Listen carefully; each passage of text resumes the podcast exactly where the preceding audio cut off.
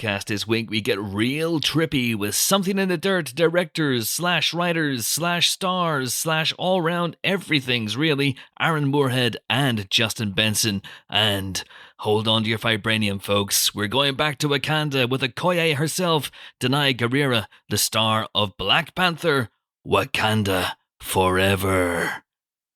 Plus, Tenoch Huerta Mejia, Namor himself, the Submariner. All that and usual news and nonsense on the movie podcast. I was relieved to find that Wakanda Forever was not the running time of the movie. Thankfully, it comes in at a spry 161 minutes. Ah, my buttocks thank you. Hello, Pod. I'm Chris Hewitt, and welcome to the Empire Podcast. This week, we're recording this virtually. Why are we recording this virtually? I've forgotten. Because train strike. Train strikes, train strikes, more power, stick it to the man, etc., etc., etc. Yeah, uh, we are fully supportive, not least because it means that I'm not wearing pants. I am wearing pants. Uh, anyway, this week I'm joined by my three colleagues of such lethal cunning Geek Queen, Helen O'Hara. Hello. Hello, how are you? I am very well, thank you. I am enjoying autumn. Are you? Hmm. You splashing through puddles? Oh, every it's kicking up leaves. You know, it's brilliant. Carrying an umbrella everywhere I go. It's fantastic. Mhm. It's good fun. It is good fun. Uh, of course, you have hair to protect. A gentleman who does not have hair to protect is our great big fucking nerd, James Dyer. Hello, James Dyer. Hello, Christopher. Helen, I've got to be honest, autumn is an overrated season. It's one of these seasons where it looks lovely in paintings and the idea of like rustling leaves and walking up, but actually it's just endless, torrential, downpouring, miserable Yeah. rain. I wonder, James, is there a season that you like, and will you like it when we get back to that season? Name me a season, James. I'm going to challenge you on this. Come I quite or like June. winter. You know that. I Really? actually quite, I The quite worst like winter. season? So, so I Winter always, is coming, James. Winter, is, coming. That's right. It's my inner Stark. But I, I, you know, I, I feel, I feel for people who live in LA because it's like, look out the window. Well, it's warm and Oh, sunny. yeah. What is it? July, August, December? Who the fuck knows? Whereas I like the passage of seasons. There was a little bit of an internal conflict here, uh, folks, pulling back the curtain about our squadcast names this week. Uh, Yeah. because two two of our number uh, both chose a line from Black Panther Wakanda Forever. I'm not going to give too much away, no spoilers here, but at one point, someone is referred to as a bald headed demon, uh, and the the claim was staked by our next colleague of such lethal cunning, who got in first ahead of James Dyer, despite it has to be said. Incorrect Oh, punctuation. It stop. is, of course, Amon Warmann. How are you, sir? I'm okay. I'm okay. Um, Chris, James, I'm not sure how you're feeling about this, but we got passed over again for people's sexiest man alive, and I'm, I'm, I'm, I'm still not quite over Yeah. it. Um, it I, hurts. I don't. I don't know what's going. on. I demand a recount. It's, it's just ridiculous They're now. Year after year. That's the problem. Yeah.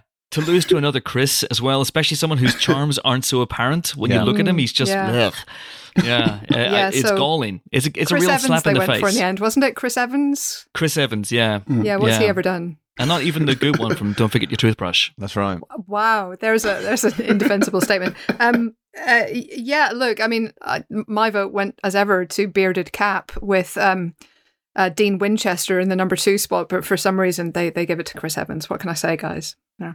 Ridiculous. It's a real shame. I'm working on an ab for next year. If I can, uh, uh, if I can just cultivate an ab, I think I might be in with a shot. Mm, I, I feel like the winners generally have at least fifteen, so you know, good luck with that.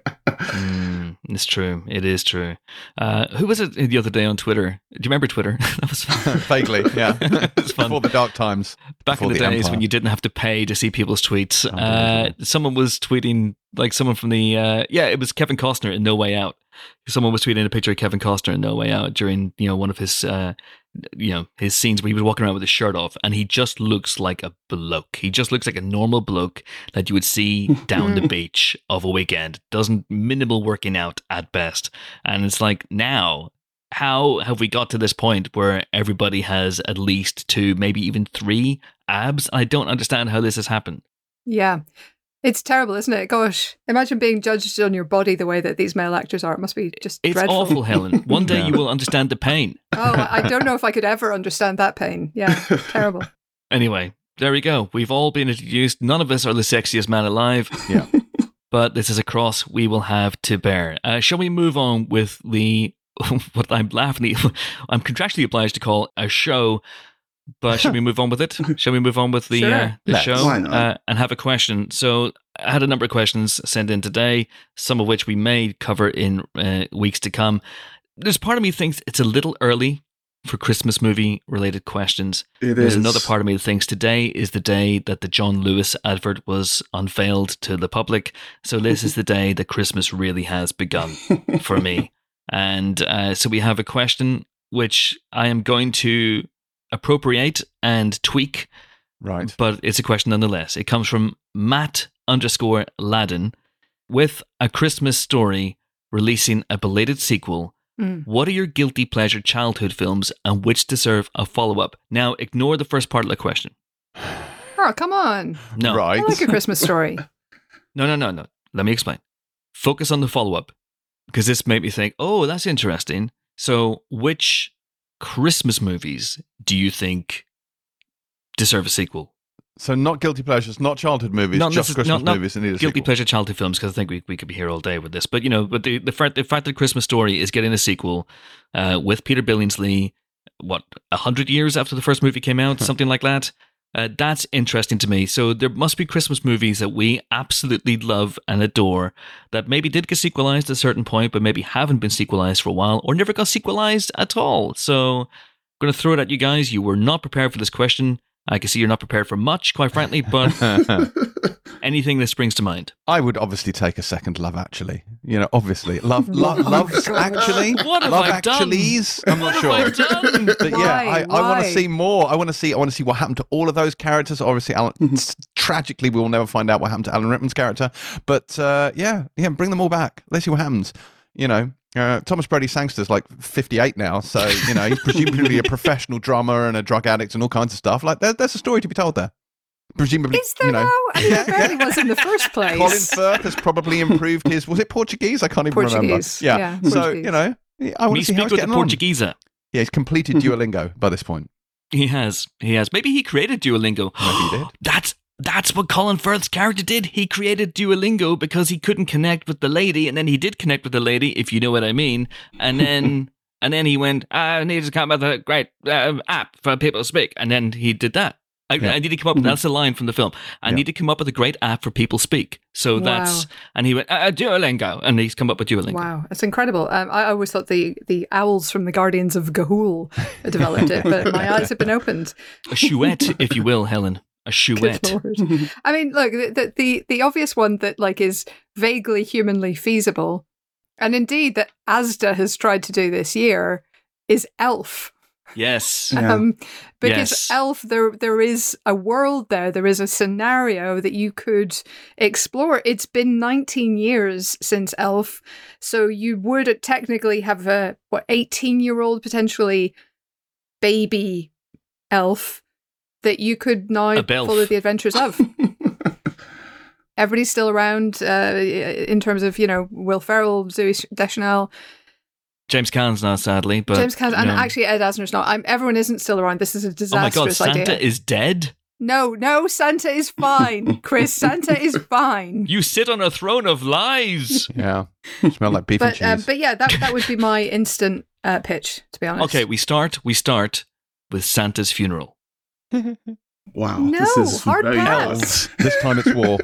Elves, you know, No. like that classic like classic movie style funeral. You know, it's raining.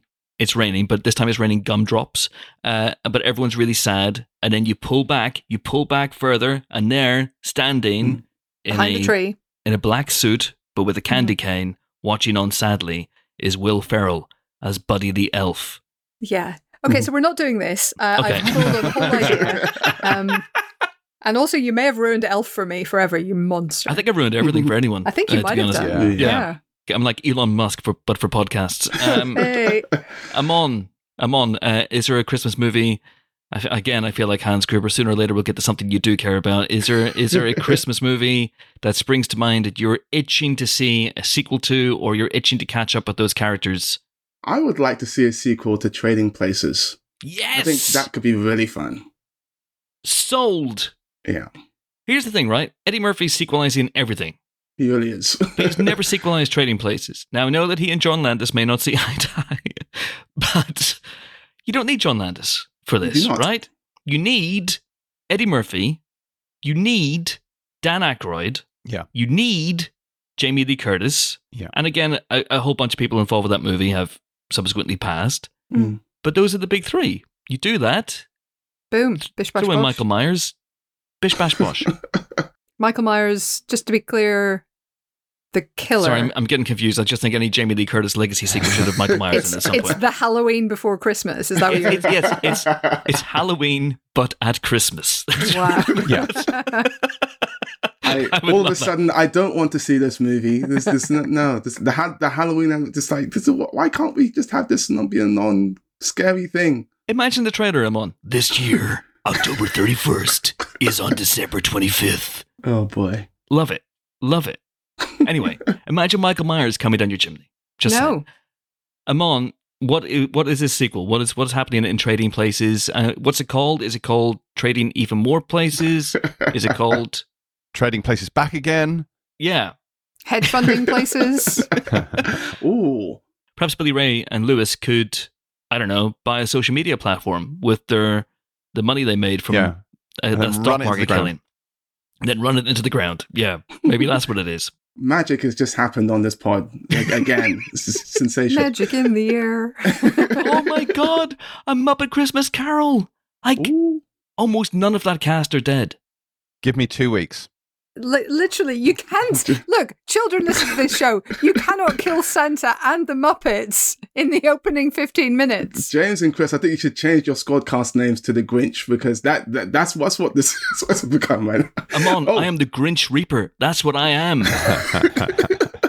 it's not just the Grinch who stole Christmas; it's the Grinch who killed Christmas. By God, it's, are are peop, Are you writing this shit down? Because this is our ticket out of this dump. We can get out of here. Bear with me. It's a wonderful death. George Bailey, long since passed and gone to hell, No, has to climb his way back out with the help of Santa.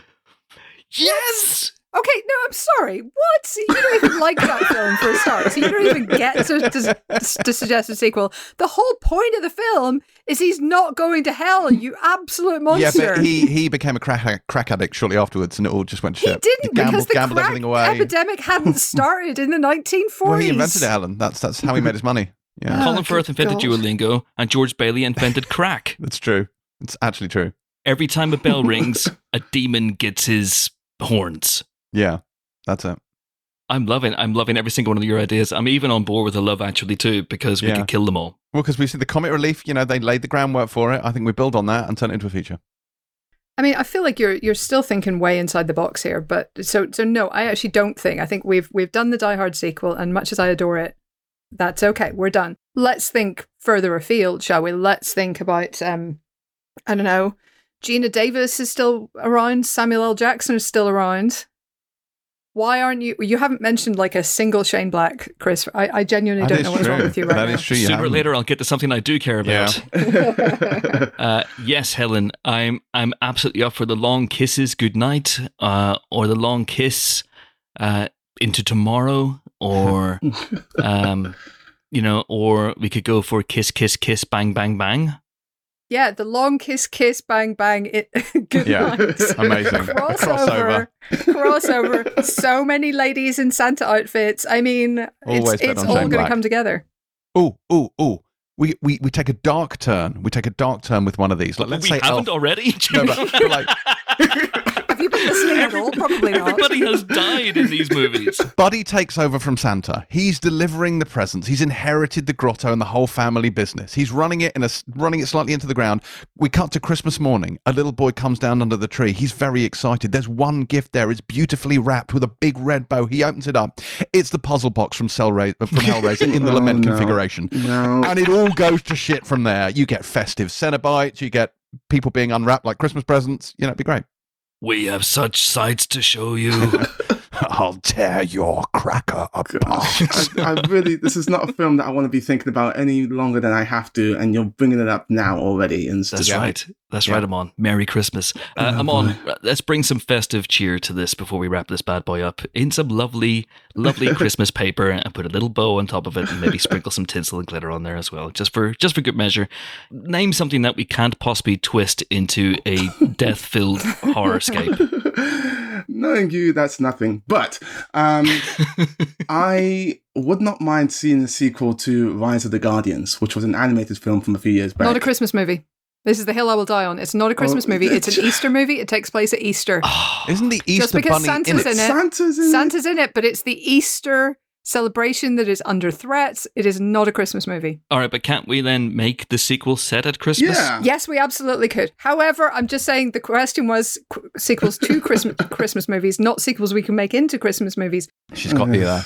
In fairness, yeah, I did play Okay, Judge fairly fast and loose with the question. No, no, no. I'm on. Let's hear. Let's hear your pitch. Let's hear your pitch. We start on a funeral. Am I right? The other one, which I had, um, because it's the first film of the greatest actor of all time that I watched, Denzel Washington, The Preacher's Wife. Give me a sequel to The Preacher's Wife. That would be very fun. Um, I love that film. Well, that was a remake, obviously, of The Bishop's Wife. So, what do you call if we've gone from bishop to preacher? What's the next? What's the Hmm. next step in the? Is it canon? Uh, the Pope. The Pope's funny. wife. The Pope's wife. The It's the. It's the only way to go. I, I, I realize that you're, we find Protestant, the Pope Chris. a wife. but I, I have a few notes. He's been a As a bachelor for too long, Helen. He's been a bachelor for too long, and perhaps this is what unites the world. Protestant. I can Hmm. see Protestants and Catholics coming together to find the Pope a wife on Christmas Day, and that Hmm. wife is Santa Claus.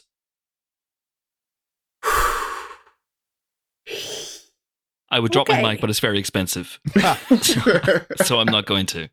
I think we're done. If you want to have your question read out on the Empire podcast, I'm I'm running out of social media platforms. Uh, we're still we're still Twitter is the only game in town until it isn't, uh, and then we'll figure it out. I'm let me let me just say this for the avoidance of any doubt. I am never leaving Twitter because I was there first, and I'm not the terrible one. So why should I leave? So- and, and I realize that's subjective, and there will be many people who think, "Oh, Chris, you are the terrible one."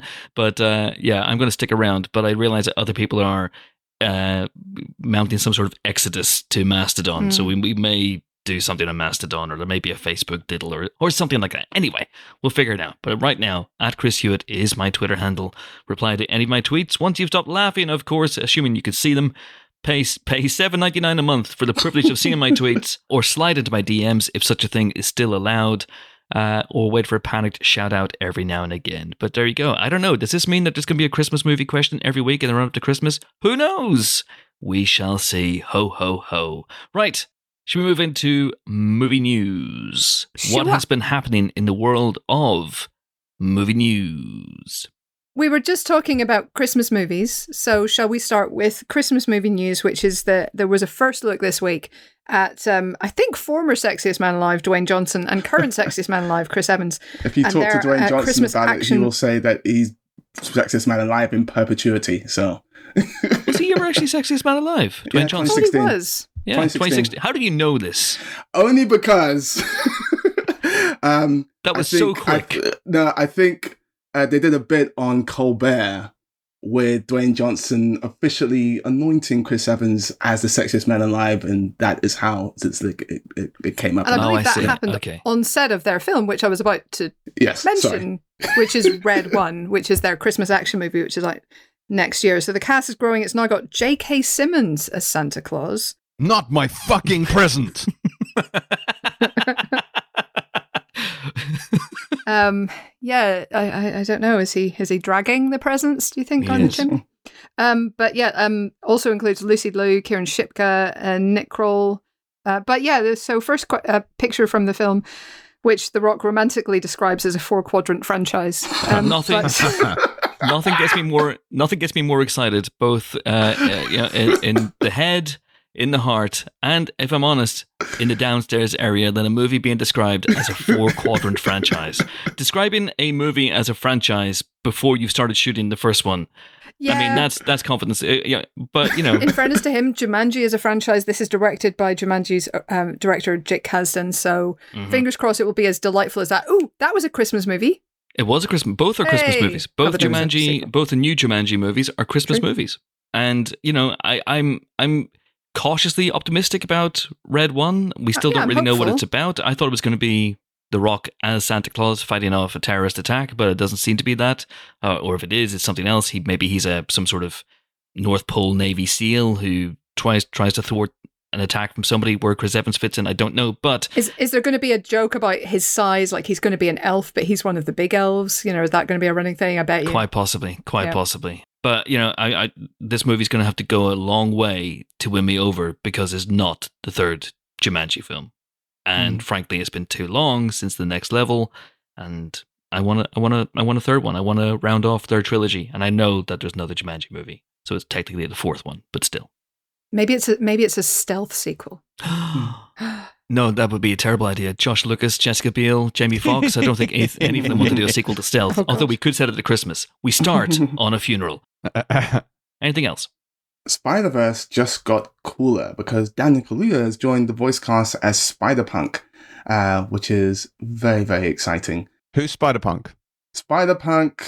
What is he? Is is he a pig? Is he a dog? Is he a hedgehog? What is no, he? no, he's an actual sort of person, a human, but superhuman, who's been given spider powers, who rots a guitar um, as part of his look. So he's like the doof warrior from Fury Road, but he sticks to walls.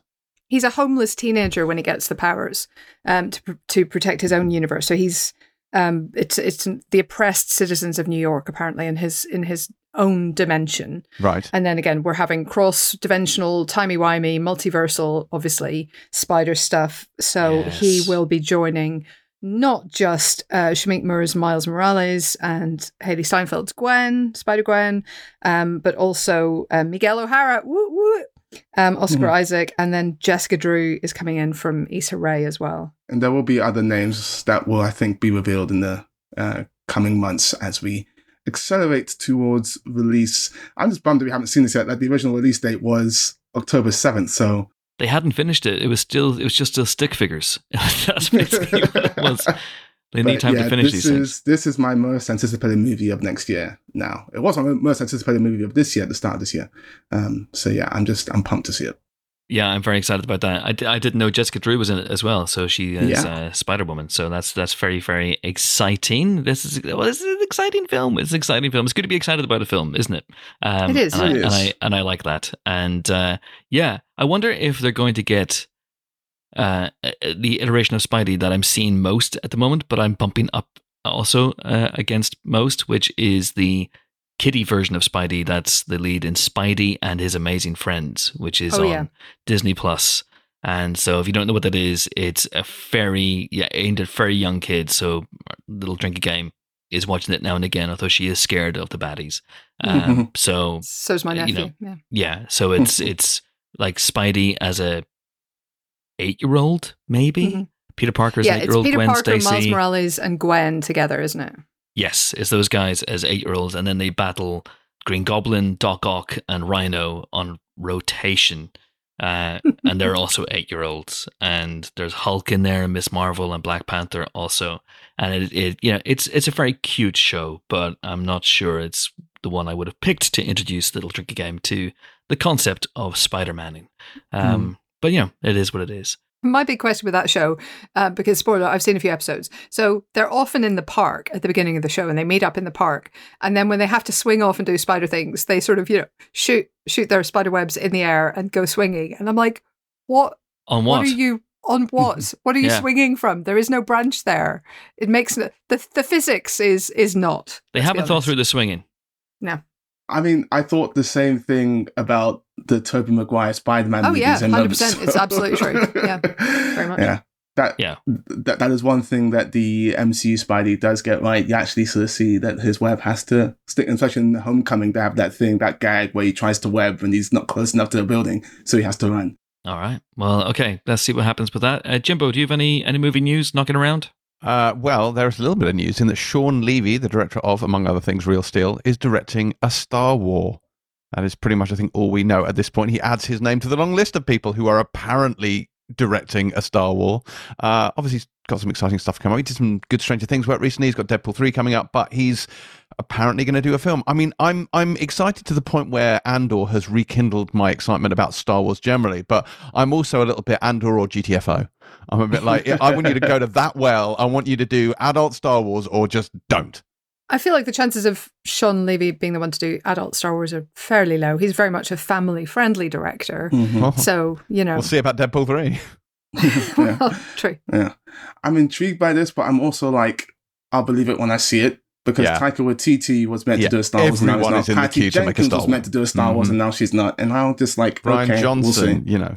Well, I think I mean the, Rian Johnson said recently he's he's kind of left the door a little bit ajar. He'd like think, to. He hasn't given up on the, the dream Yeah. of returning. JD Dillard's is is no longer happening. We heard I think Yeah, last that's a- week. bummer. Um, Patty Jenkins does seem to be not happening at all. that's a Um, I don't know about Taika's though. I feel like that still might be a thing in the ether. Yeah, I think so. Mhm. I think so. So, but it um, looks like the next one's going to be that Damon Lindelof led one. Hmm.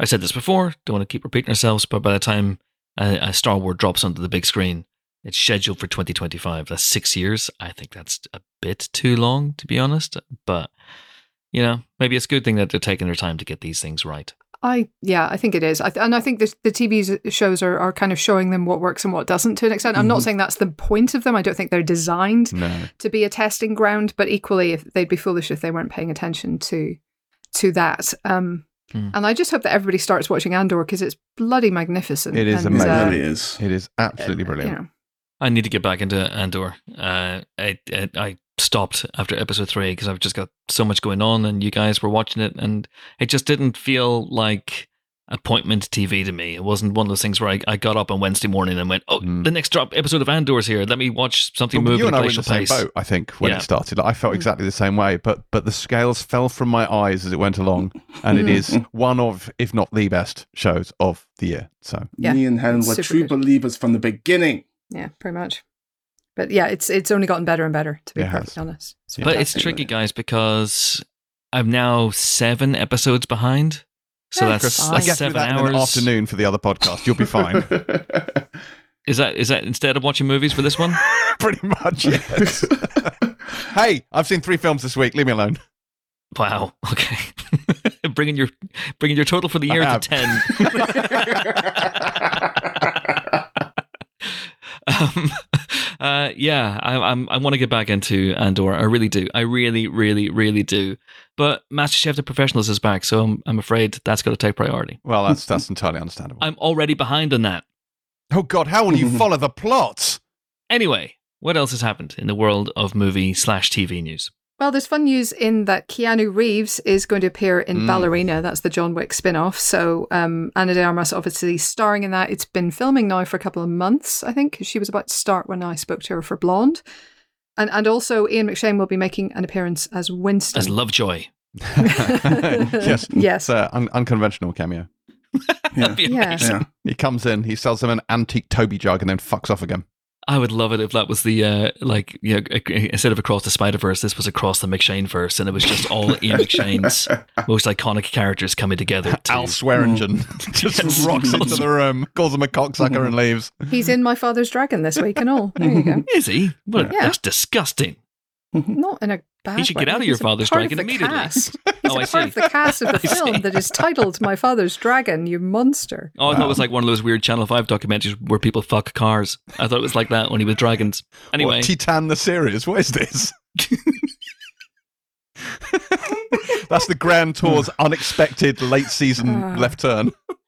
Anyway, before we let this joke drag on, We have strayed from the holy light of news. We have. We have. We have. Are, are any of you excited about the Oscar host news? No. No. No. Honestly, because like I, I think Jimmy Kimmel is okay. I think he's fine. Um, but the news that he's hosting the 95th Oscars in March, which is I think what you're referring to, Uh, It is, yes. I, I, uh, I mean, I would be excited if it was somewhere, someone, you know, offbeat, unlikely, Like Ian untried. McShane. Uh, how would Ian that McShane work? I as wonder? Al Swearingen host the 95th Academy welcome Awards. to the cock sucking Oscars. Everyone would watch that. the Oscars should have Ian McShane as the voice of God, you know, telling everyone to take their seats and all that kind of stuff. Like that, I would 100% sign off on.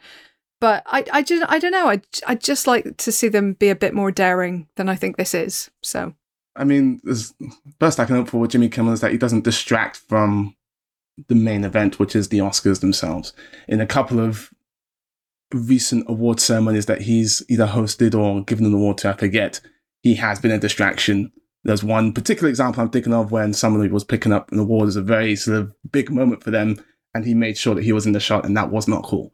So, that was Quinta, wasn't it? From that was Quinta Abbott Brunson, Elementary? yes, yes. Um, which is something that uh, people definitely brought up when this news came to light. So Kind of feel as long as he doesn't lamp someone on stage, he should be relatively fine. I think they Hmm. should. I think they should have more lamping on stage. Uh, it's love the only. lamp. Re- it's the only way I would watch it. Quite frankly, I haven't watched the Oscar for, for a few years now, and if if you had told me there was going to be violence, Yeah, like a I battle watched it. royale Oscars crossover. All the nominees go in, one come out. yes, precisely. Throw in a little Al Swearingen, throw in a little sex, you know, a little bit of blue for the dads, and a bit of a bit of lamping, and we're good.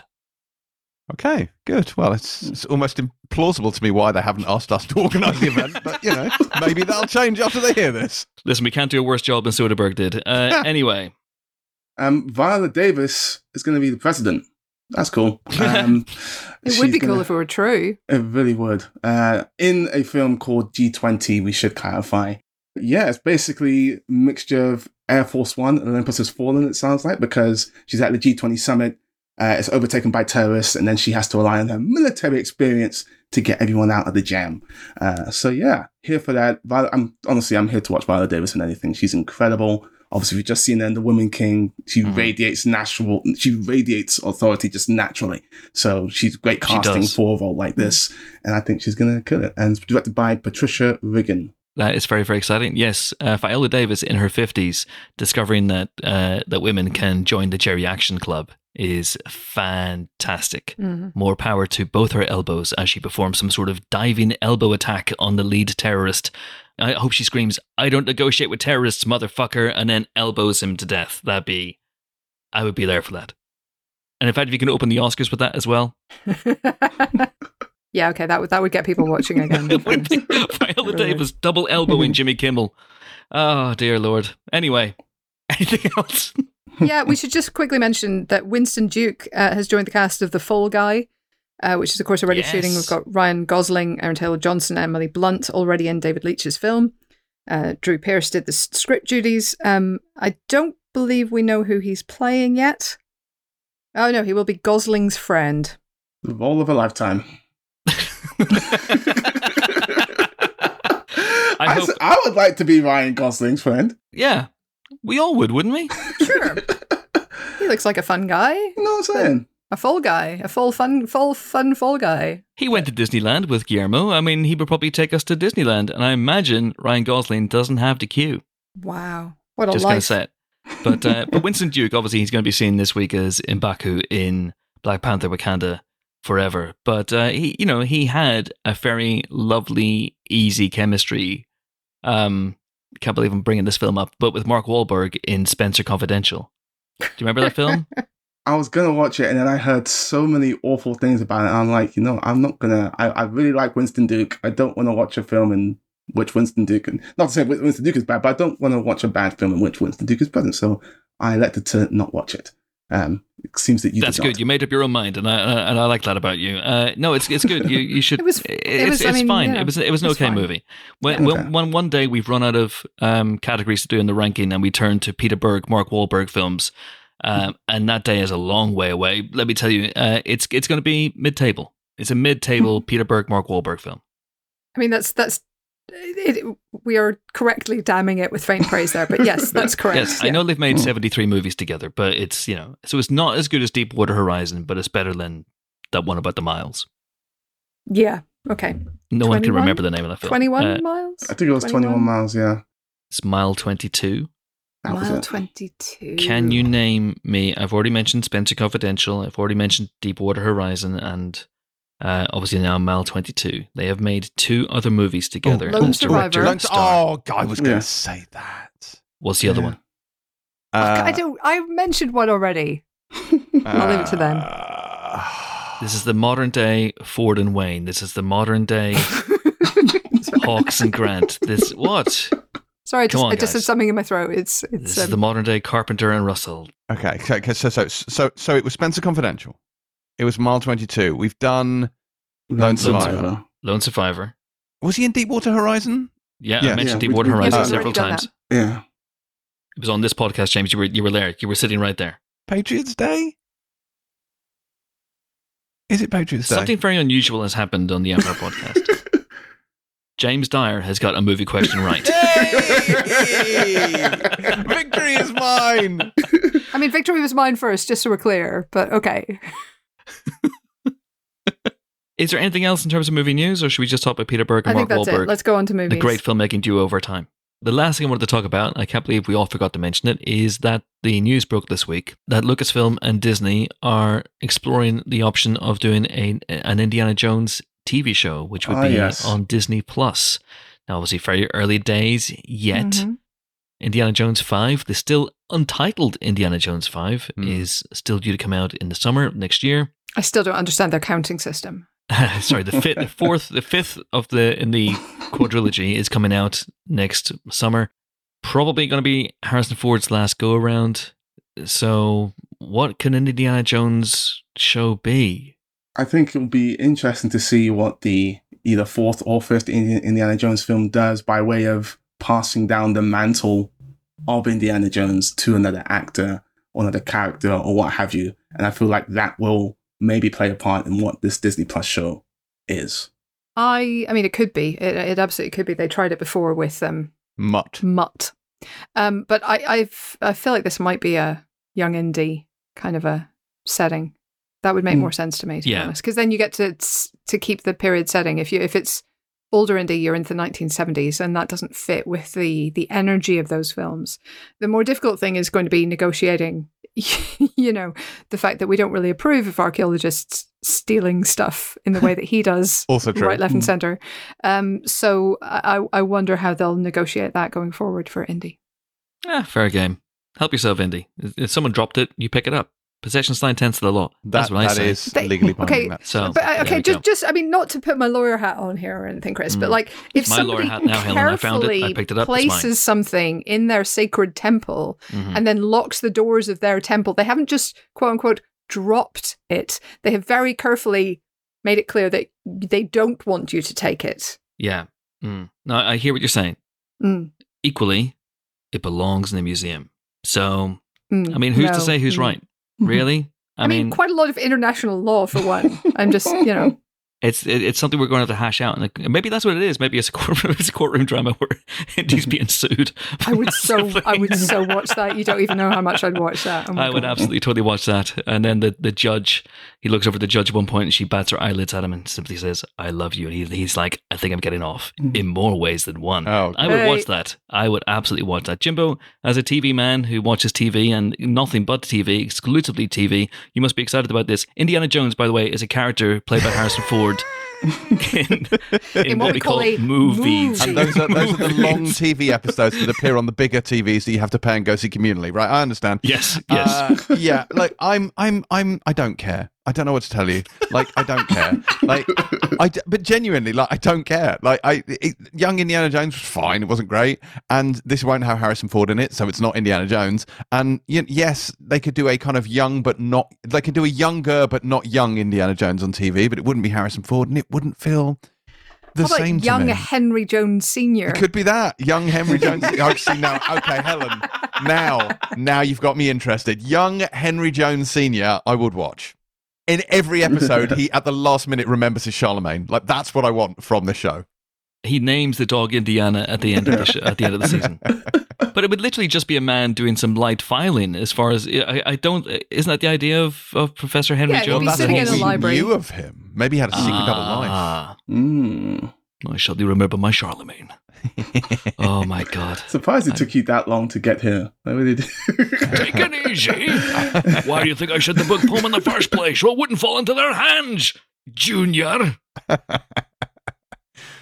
But you know, what I mean, so so uh, Indiana Jones, I like the films a lot, but I don't like Indy himself and the franchise doesn't have the same. I don't have the same protective feeling about it or the same warm glow that I have for things like Star Wars. So Slap. sorry, Blatch for blasphemy. fair enough. Sorry, I'm off now. I'm like- That's it. That's like a- We're never getting Chris back. It's like a, it's like a a Connery Sean all the way. yeah. Oh, dearie me. And in Latin, Jehovah spelled with an I. Oh, dear. oh, I love that film so much. Anyway, So uh, I think It's that's it. amazing. I thi- That's for movie news. We shall see what happens with that. And uh, yeah. Shall we have a guest? Let's do it. Why not? Let's have a guess. So, Black Panther Wakanda Forever is the biggest noise in movies. You can't see, but every time I've mentioned the name of this film, Amon has done the Wakandan salute every time. I'll do, I'll try it again, see what happens. So you can't see this at home, but trust me. So Black Panther, Wakanda Forever. There, Yeah, he's done it. He's done it it again. is. He's done it again. It's like a reflex. He just can't help himself now. He doesn't even know he's doing it. Uh, Black Panther, Wakanda Forever. There he goes. He's in cinemas this weekend. Ryan Coogler is back as director, and uh, of course, this was a movie that was beset by tragedy. When its leading man, Chadwick Boseman, T'Challa himself, passed away uh, after a battle with cancer a, a couple of years ago, and there was even some discussion at one point whether this movie would happen and whether it would happen with the the cast and crew of the original in place. But it has. It is out this week. Ryan Coogler is back as director and co-writer. And Danai Gurira is back also. She uh, the, the, the the movie I think is fair to say has a focal point, but it is also much more of an ensemble than the previous Black Panther movie, which was obviously centered around T'Challa and Chadwick Boseman. Uh, but one of the breakouts of that movie was Danai Gurira as Okoye, one of the members of the Dora Milaje, who is, of course, the Wakandan all-female fighting unit. Uh, very formidable character, one of my favorite MCU characters. And uh, she is front and slightly to the center of this movie, uh, and she's great uh, once again. And Amon here uh, spoke to her. Was this in person or on Zoom, Amon? I can't remember. It was in person. She was wearing a phenomenal jacket. My goodness. uh, yes. We, we we did talk around some spoilery stuff um, because there's a lot that happens in this movie, especially when it comes to her character that she wanted to preserve that experience for audiences who have not yet seen it yet. Um, so hopefully we did a good job of that. Um, but yeah, still really, really fun. I did ask a Walking Dead adjacent question at the end as well, which was fun. All right, here we go then. Danai Gurira talking to Amon Warmann. Do please enjoy. We are delighted to be joined on the Empire podcast by the star of Black Panther Wakanda Forever, the general herself, Danai Gurira. How are you? I'm well. How are you? I'm very good. I'm very good. Congratulations on the movie. This is your fifth time playing Okoye now, if you factor in What If as well, which I am. When you think back to first getting cast in this role, I'm guessing that was 2016 now. What springs to mind for you? A really an amazing journey, actually, that I'm very thankful for. Just a beautiful um, connection to this world, the story I've gotten to tell, the character I've gotten to play, the people I've gotten to become very close family with. And um, yeah, the journey hasn't been that easy. We, of course, have recently tragically lost our brother, uh, Chadwick Boseman, who welcomed me into this family and who was such a uh, significant part of all of our lives. So that is a part of the journey, too. and I want to fast forward a little bit to before, to just before uh, Ryan gave you the rundown of this new script, um, because in terms of what this film could be given Chadwick's passing, where were you at before reading that script, and where were you at after reading that script? Well, it wasn't even the script that did it. It was actually when he said to me, um, you know, and he got when he got in touch with me and he said, you know, we're doing it. We're doing. I'm working on it already. I've been working on it, and I was shocked because I really didn't know. I hadn't been thinking about it actively because I was just dealing with the loss. But I really didn't. Um, really, I guess I didn't entirely expect us to carry on. Um, I didn't know. But when Ryan said that and he said he was doing it because he really felt it's what Chadwick would have wanted, I really understood that. Um, it clicked to me immediately that that's true. And that was true of, of who Chadwick was and the sort of legacy he would want to leave and the way he sees his people and his community and um, the story that this was telling that was very dear to him. So I, I really, I immediately as I heard that, that's when I was clear that we were going to do this and we were going to do it in his honor. Black Panther was a story that asked if successful black communities have a responsibility to help those less fortunate, which I love. Um, and it felt very urgent, very relevant to today's world. How do you feel that this movie speaks to today's world? it speaks to so many things. I won't go into too much detail, but um, I think it also speaks to uh, that the sort of connection that people can have um, unexpectedly. You know, when they see themselves, they see themselves reflected back themselves. There's lots lots of conversation between two indigenous nations in this uh, narrative that I think, and the reclaiming of and protection of self and the methodologies, the ethics around protection and um, and that is something that I think is um, very very paramount right now in the world, and also um, even grief grief and loss. How do you navigate it? How do you um, how do you uh, see yourself through it and uh, get to the other side in a way that honors those that you've lost? And so I think there's a lot of themes in the movie that um, are very uh, prevalent and and just how people live in a world in a sense where we're always the do we're like we're always expected to be doing doing doing but when does when do you actually stop and like reflect on you know how you're going to get through something and who you're becoming There's a moment, I'm going to be as unspecific as I possibly can be here, um, but there's a moment where someone is asked, What do you see when you think of T'Challa? And the eventual payoff to that is stunning. When you think of Chadwick, what comes to mind for you? What do you see? Uh, you know, Chadwick was an incredible leader. He was extremely funny. He was extremely uh, present for others. That was what was really uh, beautiful. He was very generous, his heart and his energy, and um, really helped each of us in the last film actualize our characters as strongly as possible. And that that's not always what you find. So I just remember in a leading man. So I just remember feeling so anchored by him and so uh, safe with him there. Like no one's gonna while out. No one's you know no one's gonna act the fool because Chadwick's here, and Yeah. no one does that around Chadwick. Yeah, I love that. You mentioned leadership there, and I wanted to pick up on that because this is, I guess, more of an ensemble in a way. But if there's a leader, it would be Ryan Coogler, and a lot, a lot, a lot of this film talks about leadership and what that entails and what good leadership and bad leadership looks like. When you look at Ryan and how he's led you through this film, what can you speak to in terms of him and his leadership? I think he did a tre- tremendous do- job. I mean, at, in the beginning, I was there a little earlier because I was tra- we were training the the Mhm. Dora and the other combat folks were training, and so we were there a lot earlier. But I just said I went to chat. I went to I went to Ryan. I just it just feels just so different. Something I was a little disoriented, and and um and Ryan was great at uh, helping us, you know, at anchoring us, you know, and he just had a a, a confidence in what we were doing and in what his vision was, and that just allowed all of us to uh, to feel clear and, and about the purpose that we were fulfilling by being there and giving our all to this story. So, Mhm. just the sheer fact that he was he was confident in in what we were doing and understood what how these waves of grief were going to hit, and was able to to help us in those moments and and keep us clear about the vision. That was um that meant a lot. you mentioned the training there, and I wanted to get into you that because you have a lot of great fight scenes. There's a really intense one that you have. You're facing off against multiple opponents, shall we say, and you're doing the thing, and it's great.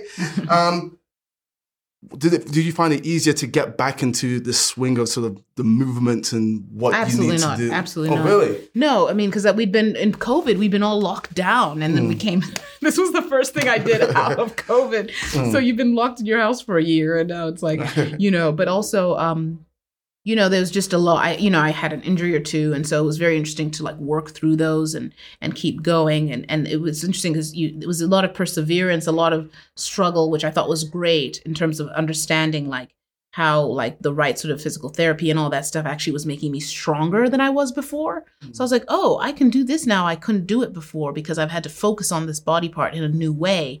And so um, there was a lot of perseverance and struggle that came with with this round of uh, of training. Whereas last time I was coming right out of Walking Dead, so I just had more of an alacrity for what I needed to do. This time it was very much. It felt like I was building myself back up, and um, and then with an injury or two, it was even more so. So and then you know there was there was more uh, there was an interesting aspect of there was something more there was an intensity to some of this combat that was uh, just on a different level. And so, um, you know, I was very keen to consistently train. I was really kind of, you know, a maniac about it, and uh, would would ask to see to be with my trainer Micah when they were like, "We're not training right now. We're moving venues. We don't have a spot." I was like, "Just give me a mat and Micah and my spear. I'll be good. Like I need to train." So I was kind of a maniac about that. I'm a bit of an adrenaline junkie. That helps. But I really wanted on the day, I wanted to feel really at ease and confident and just allow her her mind to take over. Mm-hmm. Not Danai thinking about the next move but her mind about how she strategically handles these types of situations. Mm-hmm. That takes months and months of rehearsal. Yeah, yeah. It and one time to- i will well thank you. I'm glad to hear this but at some point i'll release some of my rehearsal videos on the gram because i keep getting asked this so i was like well i'll show you guys some stuff. Some of my favorite Okoye moments actually when she's outside of Wakanda. And because of that, I mean, in this film, I see you serving fashion. and I You see we- what? I, I see you serving fashion, serving the Oh, looks oh. in this movie, especially when you have that uh, scene with, sequence with you and Shuri when you're outside of Wakanda. What were your conversations with Ruthie Carter, the great Ruthie Carter, Mhm. about that look in particular? Because it's stunning. Oh, cool. Yeah, thank you. I mean, listen, I'm thanking you from her. Um, she she's fantastic. She's amazing. She's just a goddess of and of taste and class and storytelling. Like so, my whole conversation is don't let it be too too tight around the knees. let me move my arms around, and how quickly and easily can I take it off? Like you know, what I mean, can I pee? You know what I mean? Like, these are like, but like These you know, questions. these are important questions because I'm on set for like you know we we shot that over the course of four shooting days, and um you know that's a long like we're just it's just it's me and that and and the, the folks that we shall not mention so we don't spoil anything. Mm-hmm. You know it's just us the whole time. It's me the whole time. So i i, I need to know how quickly i can you know mm-hmm. get get my business done and do whatever i need to do. So those are my questions for this for the costume designer. But i mean i did love like she she came up with the concept for that stuff. And i'll have an input when i look at it. I'm like hmm, i don't know hmm, i don't know I maybe that, maybe that. My whole thing also is shoes. Are the shoes comfortable? They, they mm-hmm. how do they look cool? And they're also really, really comfortable at the same time. like so mm. that's then we try different shoes. I say which ones I feel are comfortable. Then it's like, can you dye this mm. the right color? Because I love these. You know, that's really our conversations. She could then comes around and that the outfit I'm wearing in that scene, like it, it shifted, like she would shift the design on it, mm-hmm. and I think it was a collab with an with an athletic brand, but she would shift the design, and so one time it was one design, and I thought it was pretty cool, but then she shifted it and made it much more Wakandan, and I was like, oof, this chick is so good, she's so good. Did you miss not being able to throw a wig, or were you okay with the lack of the wig? Um, I was okay with that. I think we found we found, we found this whole other aspect, you know. Uh, we still found some humor in a different way, so You I did. thought that was and, good. and that also came through. Um, show them who you are. That's not a line of dialogue that's spoken to um, Okoye specifically, Right. um, but it is a very important and powerful one. Mhm. And Okoye goes through a lot of changes in this movie. I'm not going to detail what, but what's something about her that will always remain the same regardless? uh you know she's she's she has a relentlessness to her you know Mhm. like she's not going to leave a task half done and i think that was something that she has to find a new way to do in this film that she didn't plan um but you know there's definitely an aspect to her that is about you know if i can't do it this way i'm going to find another way to do it Mhm. and that's very much how she um she gets through um the world and she loves on her nation and her people That line is spoken by Angela Bassett. yes You get to have more scenes with Angela Bassett in this film. yes Uh, what was that like acting across from her and some of the, sort of the deep emotional moments that your characters share, especially? Um, I love working with Angela. I mean, she is she is astounding. She is um, you know, she's I don't even know how to describe her. She's Mm. our royalty. She is our royalty, by the way, Mhm. outside of 100%. Wakanda. And so I was very thankful, really, um, to get to work with her in this sort of a depth of a way, and and um, and very much. Uh, uh, I love like the way I think there's a there's a similar philosophy that a lot of us have. Um, just about all of us. I'm looking at this poster, and just about all of us are from theater. And there's something about um, how you don't. It doesn't matter who the camera's on. You're giving each other 110. percent So even if the camera's only on at the back of my head and it's just looking at you, there's no. I don't hold anything back to give only when it's facing me. That's insane. Some people do do that. We don't come from that school. So we take care of each other and we take care of the story. And that's something that was so beautiful to do with her. And um, you know, she's just she's just incredible. They're just I, I can't go into details, but I will when the movie's out about how incredible she is. Like scenes where she's like really encouraging and intensity and you're like, Are you Yeah. sure? Yeah. You know, but it's just because she is so committed to um to letting you find everything you need to find um, for the sake of the story and so that the story works beautifully for everyone. Um, final question. Okoye has the spear. Yeah. Michonne has the sword. Right. Danai Gurira only gets to use one of these weapons. Which does she pick? Can't do that. Can't do it. Can't. I can't. I Uh, can't. no. Listen, I just, it's like, I have too much respect for both weapons. I really respect both weapons. They both have astounding have you abilities. have you gotten to keep any of them? You know, I recently obtained my Walking Dead sword recently. Where does it reside in I can't tell you. I'm not tell okay, you. okay, okay. Is I it, mean, I just don't want it out there where it is. is it It's on the moon. If somebody were to come and visit Danai's house, would they be able to see it in full view, or have you got it hidden away someplace? Not yet, not yet. I it was recent. Okay, now that I have to figure but- out what to do with it. And honestly, I'm not gonna tell you where it's where it is. I'm not gonna tell the world that it's not necessarily in my house. oh, okay. Okay. I want that to be clear. Okay, I'm But intrigued. um, yeah, it was uh, pretty it was pretty incredible to Awesome. get my hands on it right. and take it away from from its from the props safe. Well, on that note, uh, Danai Gurira, General Okoye, thank you so much for your time. It's been so much fun. And Thank congratulations you. on the film again. Appreciate that. Thank you. Okay, so that was Danai Gurira, Okoye herself, and now we have one more Black Panther Wakanda Forever interview treat for you. About, oh, I don't know now, 15, 16, 17 years ago, Christ, I'm old, uh, I went to visit Marvel and I sat down with Avi Arad, who was still in charge back then. Kevin Feige was his number two. And I remember him saying that he was about to take a meeting with the director of the Namor the Submariner movie.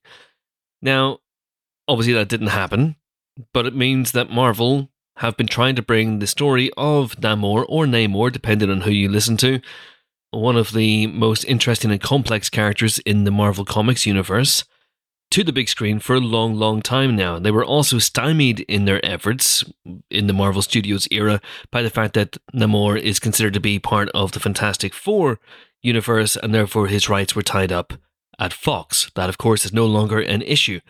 And so now they have introduced him in Black Panther Wakanda Forever as the antagonist of the movie, not alongside the Fantastic Four, not in opposition to the Fantastic Four, but in opposition to Wakanda from his underwater kingdom of Talokan. And he's played by Tenoch Huerta Mejia, who is a, a Mexican actor of indigenous descent who brings to the character dignity and grace, but also retains some of those great Nemorian touchstones. Namely, he has his nips out a lot, he has wings on his feet, and he's a raging prick. An unrepentant raging prick. Thankfully, Tenoch himself is not a raging prick. He is a lovely, lovely guy, as Amon found out when he went along to speak to him on the same day that he spoke to Danai Gurira as well. Truly, our Black Panther cup runneth over. So here we go. Amon talking to Tenoch Huerta Mejia. I'm sorry if I butchered that pronunciation. About Namor and Black Panther Wakanda Forever. Enjoy. Uh, we'd like to be joined in the Empire podcast by the star of Black Panther, Tenoch Huerta. How are you, sir? Ah, thank you. I'm I'm I'm pretty good. I'm excited. As well, you should be. You kill it in this movie, Oh, thank you. literally and figuratively. Um, let's rewind to you putting on Namor's costume for the first time. What did that feel like? Because it's a look. oh my god, it was it was so great when we because I wasn't alone when Mm. we saw this you know the jewelry and all the custom. It was so fantastic. And then the shorts were a little bit tiny. but good. I can't complain. but but yeah, when I, when the first time I I I I watched myself with the whole costume, the ears, you know, Mm. the nose piece, everything. Mm. It was like kind of electric feeling, you know. It was Mhm. like, oh my god, this is this is real. This is happening now, and Yeah. is this guy? Mm, yeah, no, absolutely. Um, one of the things I love about Namor's arc in this film is how it dovetails with Shuri's arc. Um, because they're both leaders who have similarities as well as Mhm. differences, and that the script really sort of emphasizes that. What was it like bringing that dynamic to life? Well, it, it it was easier because of Letitia. You know, Mm. I was the new guy in the in the block. You know, I was the Mexican guy visiting his uh, cousins in states. You know, Right. and uh, they were really, really, they were lovely with me. Uh, Letitia, she embraced me. You know, she just create this bubble around us, so it was Mm. easier to explore the connection, the the relationship between these two characters.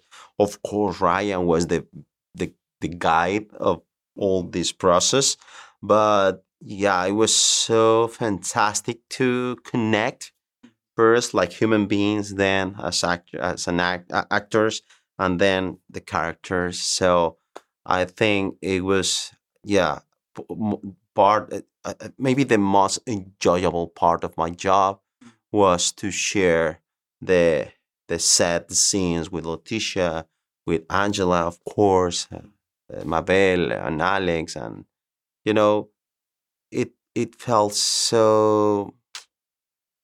I felt protected. Mm-hmm. Talokan looks incredible in this movie. Um, and I love how they take the time to introduce us to it and how it works. Is there a favorite detail that you have that really sticks out to you in terms of the world of Talokan that they created that you inhabit?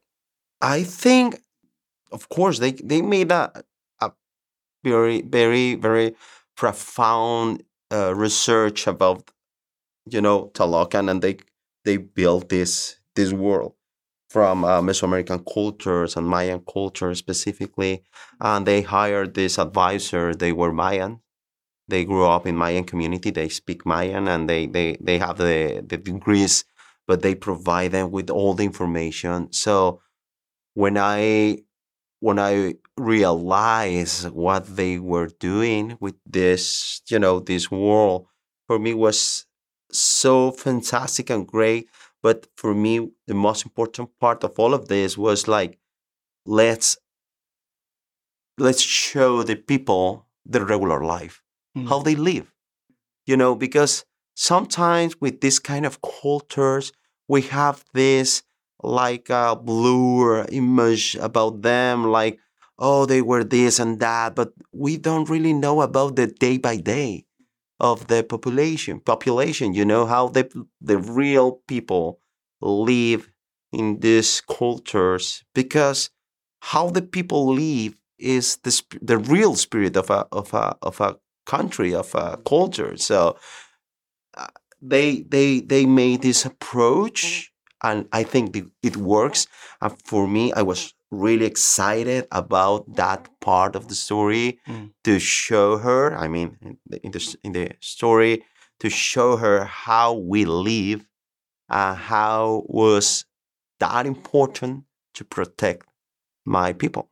I know for this film, before this film, you did not know how to swim, um, or, or you hadn't swum much. Here, you had to do a lot of swim training to get ready for the role. Yeah what was it like sort of doing all that acting underwater? Was it sort of more challenging than exciting or the other way around for you? Oh, wow. That that's that's a really good question. It's different, just different. Mm-hmm. But I enjoy a lot to be down there. Mm-hmm. You know, I could hold my breath for five minutes now. That is insane. I, yeah, I, I started not knowing how to swim, and, and then I can hold it, wow. my breath.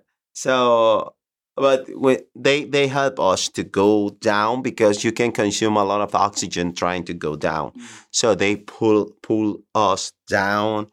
They help us to be set it set, and mm. then uh, when they set action, I just try to, you know, I done the scene and then repeat like I I, I set myself in a loop, you know, like mm. let's do all over again, not cutting uh, we were able to shoot three three times the same scene, you know, and then reset and do all over again. And it was easier. We find our own method. We we find our own uh, way to make it easier, and it was so enjoyable because for me to be there is such a great experience. Yeah. You mentioned there that you now know how to hold your breath for five minutes, which is again insane, which is something you didn't know, know did not know how to do before this film. Has there been any other project where you've learned something really cool that you didn't know how to do before that you still practice today? Yeah, well, I uh, every time that I, I go to a pool or or a river or whatever in Mexico, I try to to hold my breath. as long as I Okay. can, of course.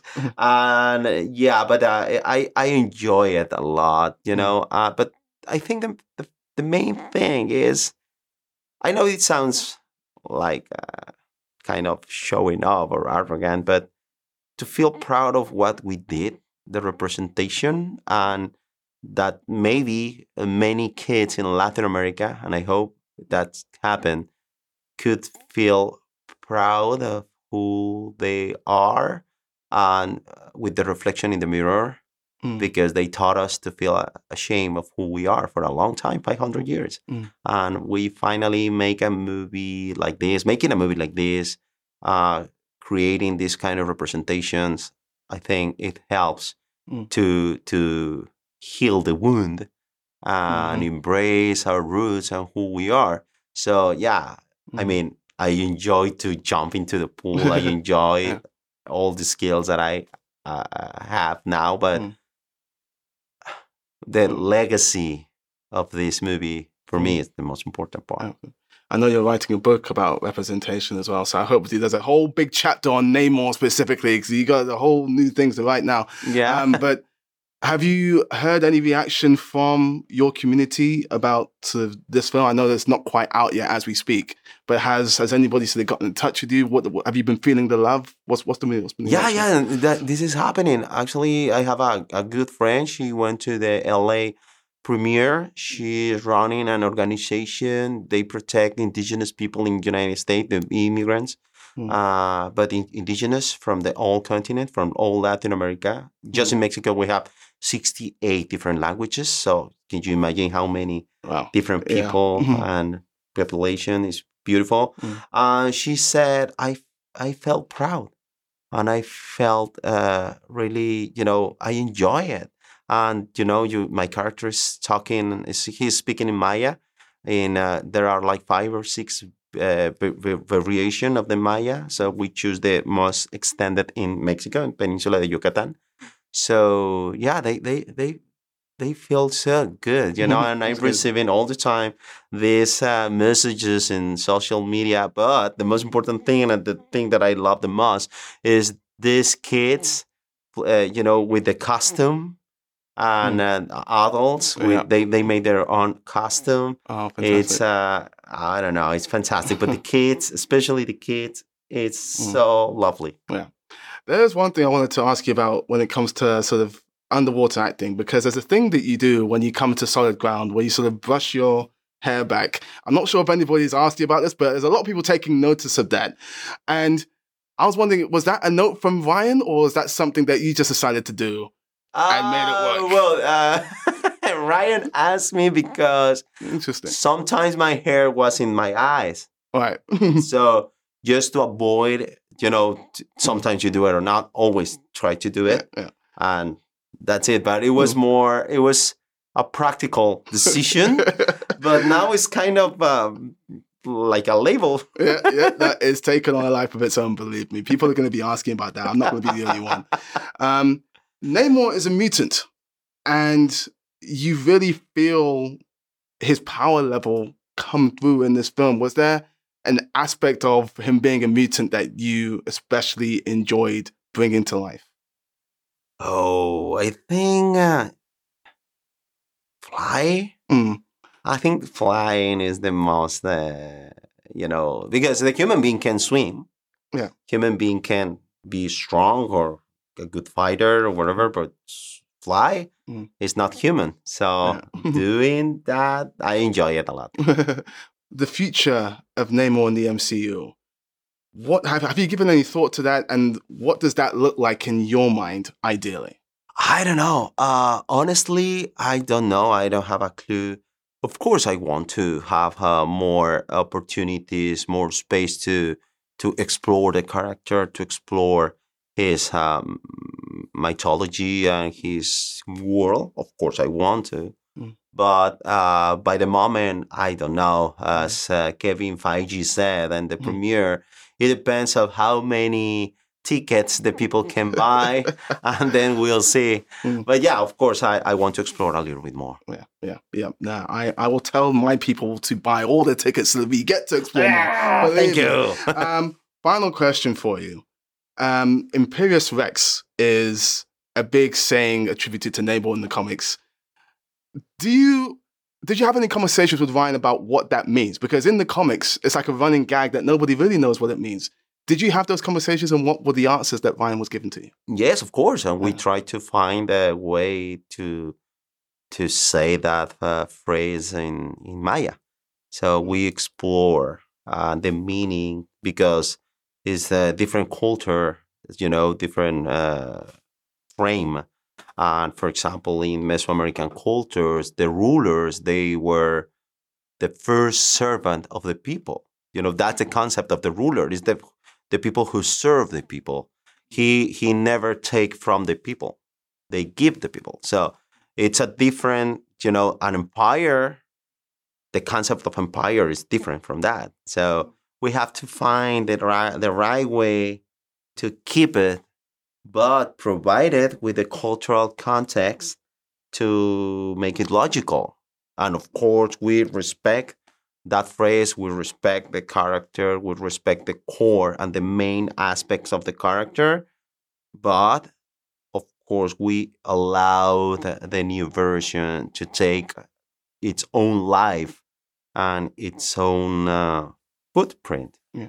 In addition to Imperious Rex, Talokans have this thing, they had make this hand signal. yeah Um, I know this is a podcast, you can't see what It's I mean. yeah, it's a salute. but Yeah. yeah. yeah. So yeah, can, can you talk about that and what it means and for, for this film for because uh, people when when we go to Talokan they they make that signal. yeah, it's, it's a it's a way to show respect uh, to the rulers, and it is um yeah. It, it, we we we have to find this this salute and uh, and the Namor salute the people as Mhm. well hmm which means they they have a more horizontal relationship between the leader, the ruler, and the people. They they they have in the you know almost the same level. Of course, different different responsibilities and everything, but they salute back. You know, is uh, I I think that's that's that's beautiful because you can you can explore a little bit more about the relationship between him and the people. You know how they perceive him. Of course, for them, he's powerful and everything, but at the end, he's just one of them. And I hope we get to see more Namor in the MCU because you are fantastic in the Me role. too. uh, Tenoch Huerta, thank you so much for your time. It's been a pleasure. Thank you, buddy. Now, let's dig into the biggest noise in the multiplexes this weekend as we begin the reviews section of the show. It is, he's, he's going to do it. He's, he's gearing up. Black Panther, Wakanda Forever. Amon Warmann, take it away. Yes, uh, Wakanda Forever. Uh, just to set up a little bit, uh, this follows the death of King T'Challa. It actually takes place one year after that event in the film. And Shuri and Queen Ramonda, once again played by Letitia Wright and, and Angela Bassett, they are struggling to move on from that.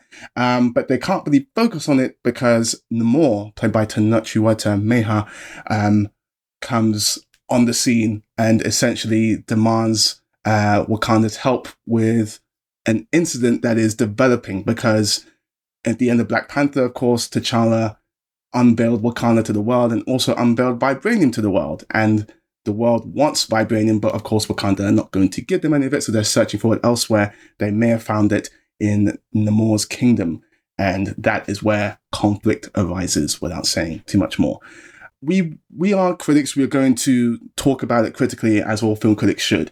But I do feel it's worth noting that whereas with many other, most other Marvel films, a director really only has to worry about delivering a really, you know, cool comic book film.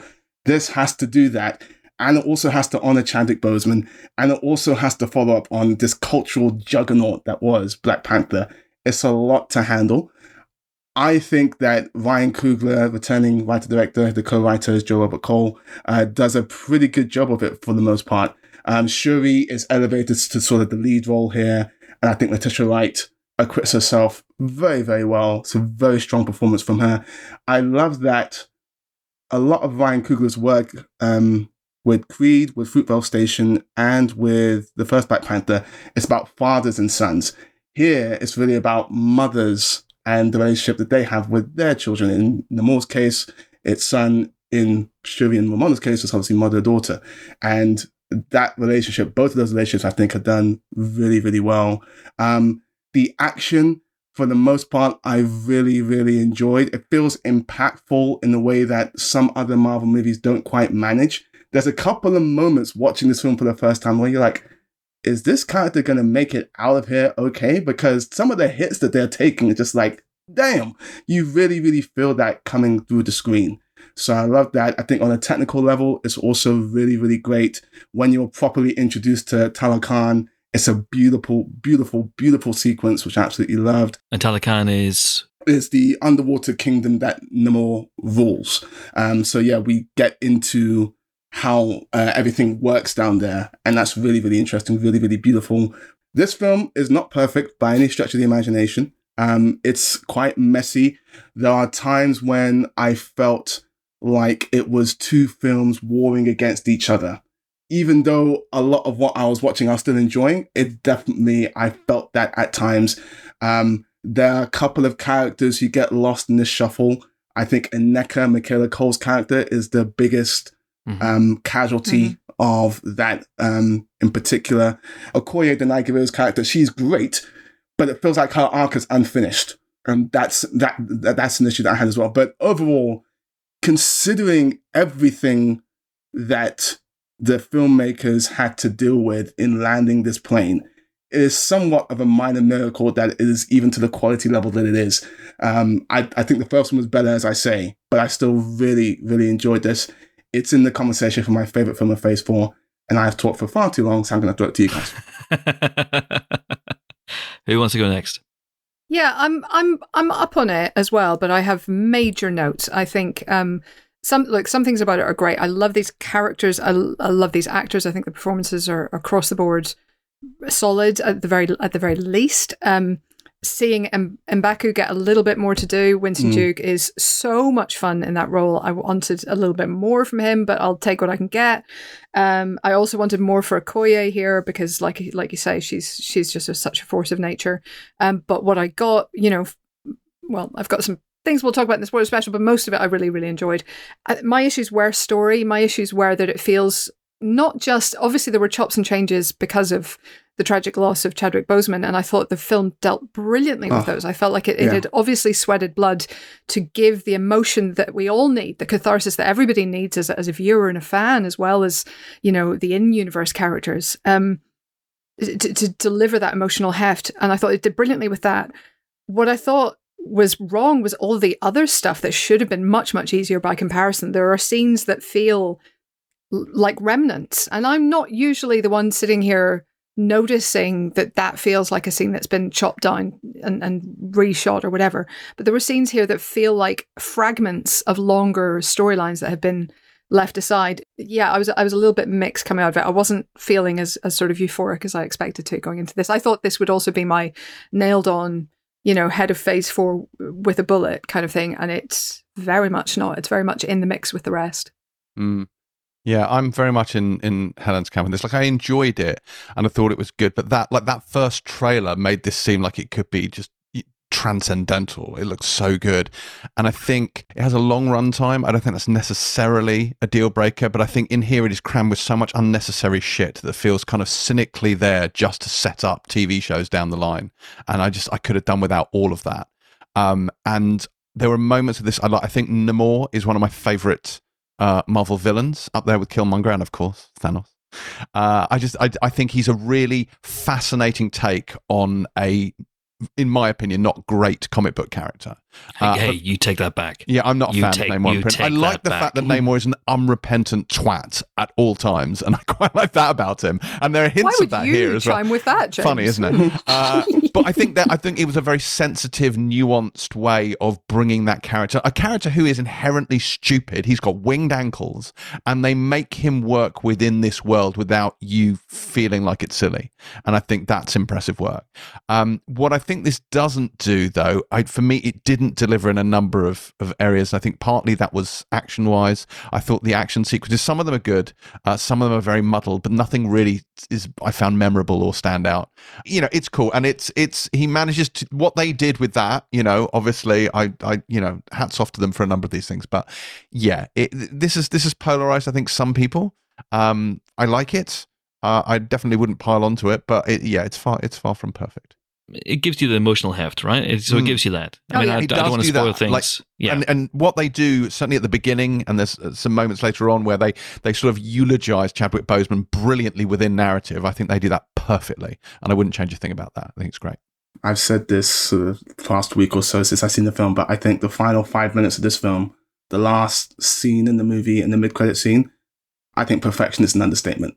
Really, It's so I think they are. I think sublime storytelling. I freaking love it. Every time I think about it, I get emotional. Um, for me, given some of the conversations that were happening in the lead up to this film, especially when it came to whether or not to recast Chadwick, um, because T'Challa is such an important character for the MCU. You know, black people have just got, got gotten this hero that they're all looking up to, and now you're taking it away from us.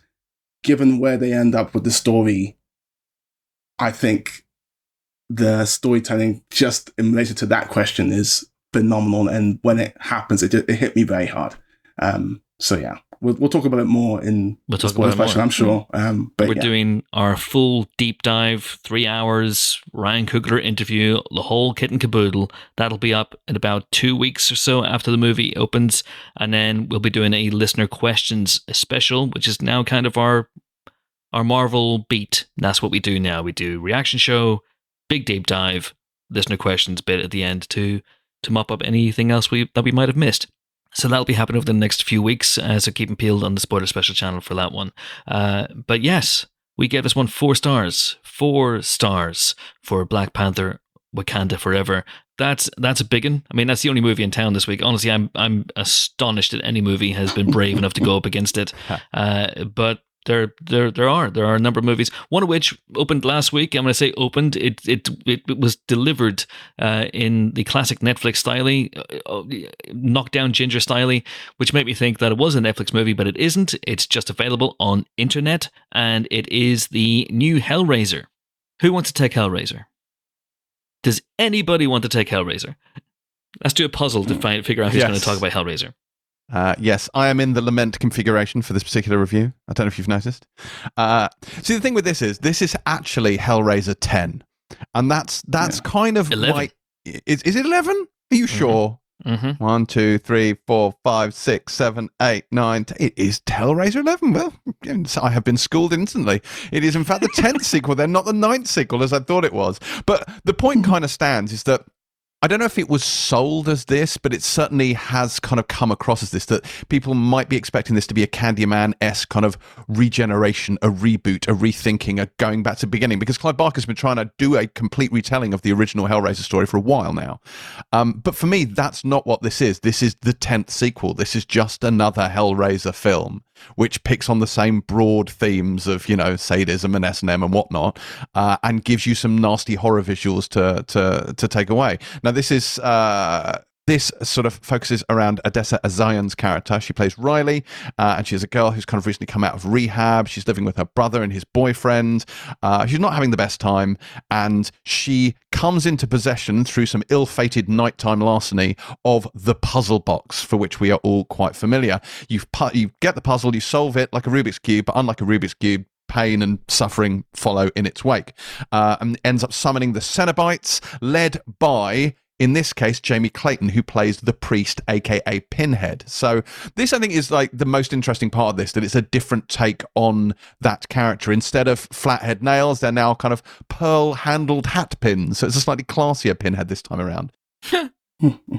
But the story is quite straightforward. There's not a lot to it in terms of narrative. I think the only thing this does do in terms of moving things along is it enhances the lore of Hellraiser a little bit. You get a little bit more sort of the, the, the puzzle box, should we say, gets leveled up a little bit. There are different configurations, different rules, different themes around it. And that I thought was quite fun. And that did something that, that Hellraiser kind of maybe hasn't done in quite that way before. But beyond that, like I, I can't claim to have seen all 11 of these. I've seen Hellraiser, I've seen Hellbound, and I've seen Hell on Earth. And then I stopped. And I think rightly so. Um, and this didn't really do much to earn its place here. Like I feel like if you're gonna do a Hellraiser film, do go back and remake the first film and do something different with it. Do something exciting with it. Move the narrative on. Like even the visuals here, like grim as they are, and they are really unpleasant. Some of the body horror in this, like I still don't feel it was as impressive as some of the stuff you see in those early films.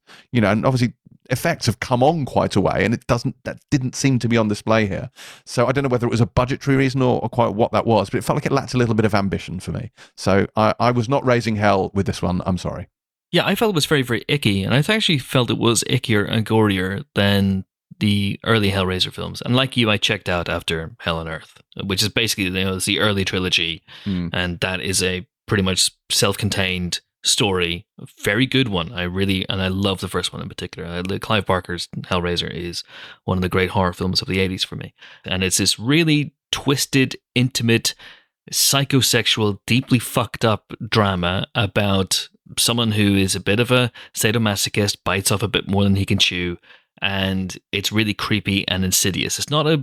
I, I've never thought it's a jump 'em scare 'em kind of film. It's no never it's been like that. horrifying in the in Yes. the literal sense It really is. And this is interesting because it's trying, I think, to go down elements of that. And I really like some of the visuals.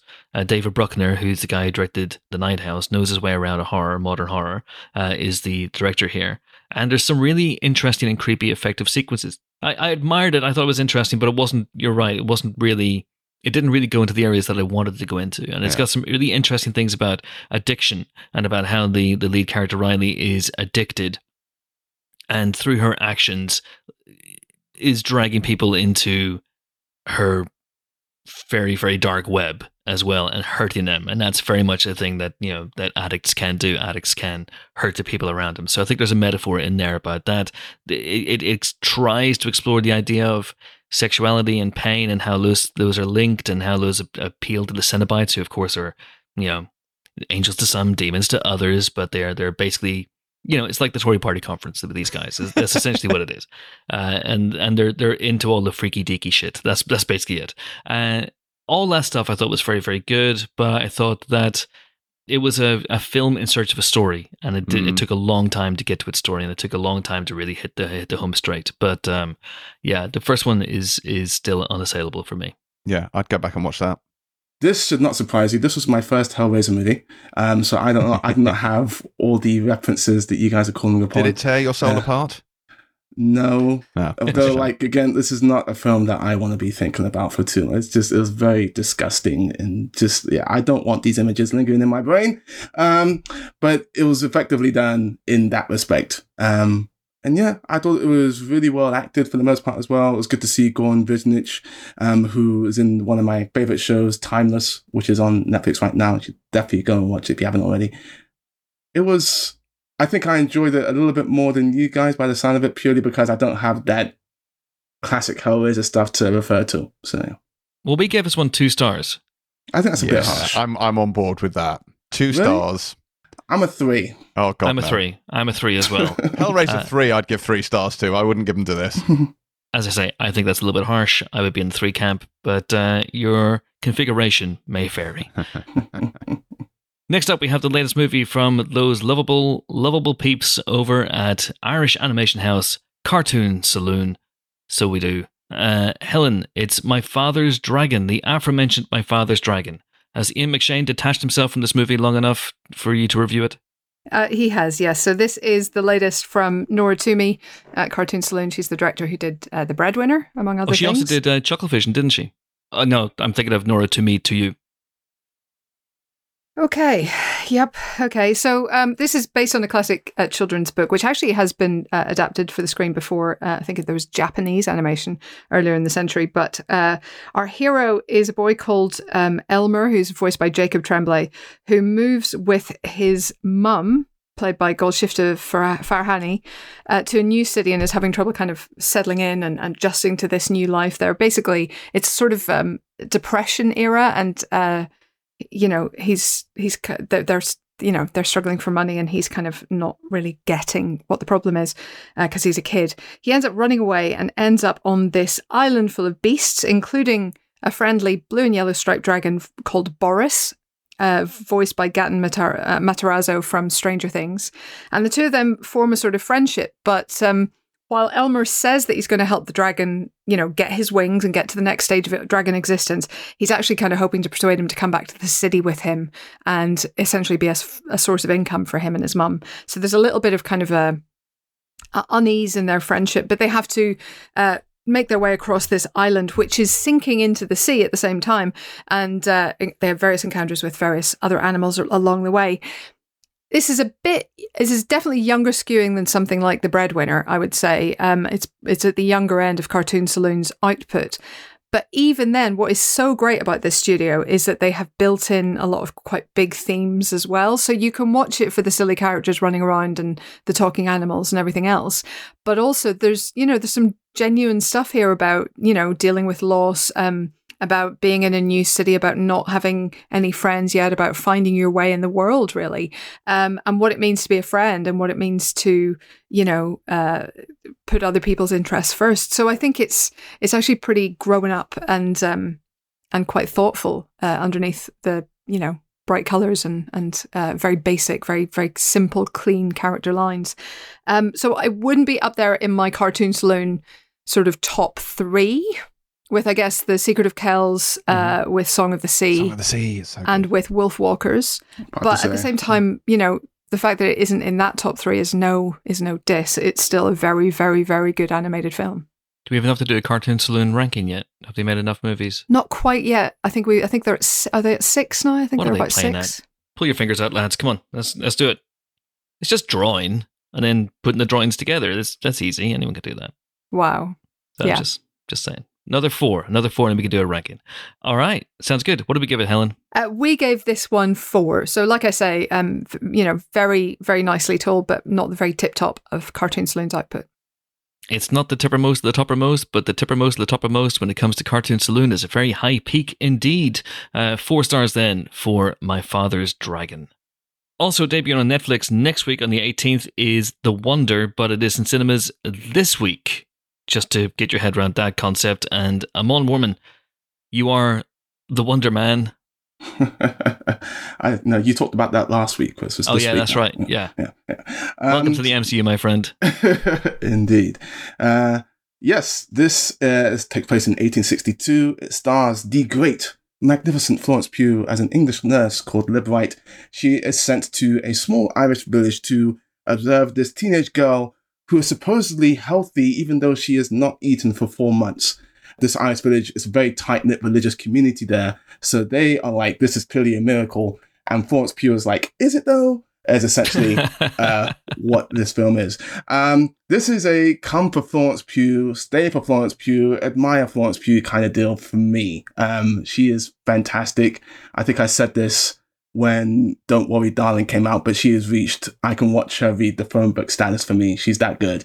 And she's really, really good in this as well. Uh, just the, the right amount of restraint and the right amount of vulnerability. And then in the end, the right amount of strength in this performance. Once you learn more about what her character is going through, uh, especially for me, it kicked up a notch uh, in the character work and in the storytelling. It just feels a little bit slight. Uh, I would have liked there to have been a little bit more there in terms of uh, what is on its mind at times. But this is still worth watching, if for nothing else, for the great Florence Pugh.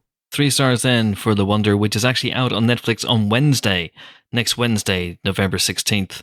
And uh, it's going to be followed very, very swiftly by a film called Slumberland, which stars Jason Momoa and is directed by Francis Lawrence. And that's also out in cinemas, selected cinemas around the country this week, and will be on Netflix next week.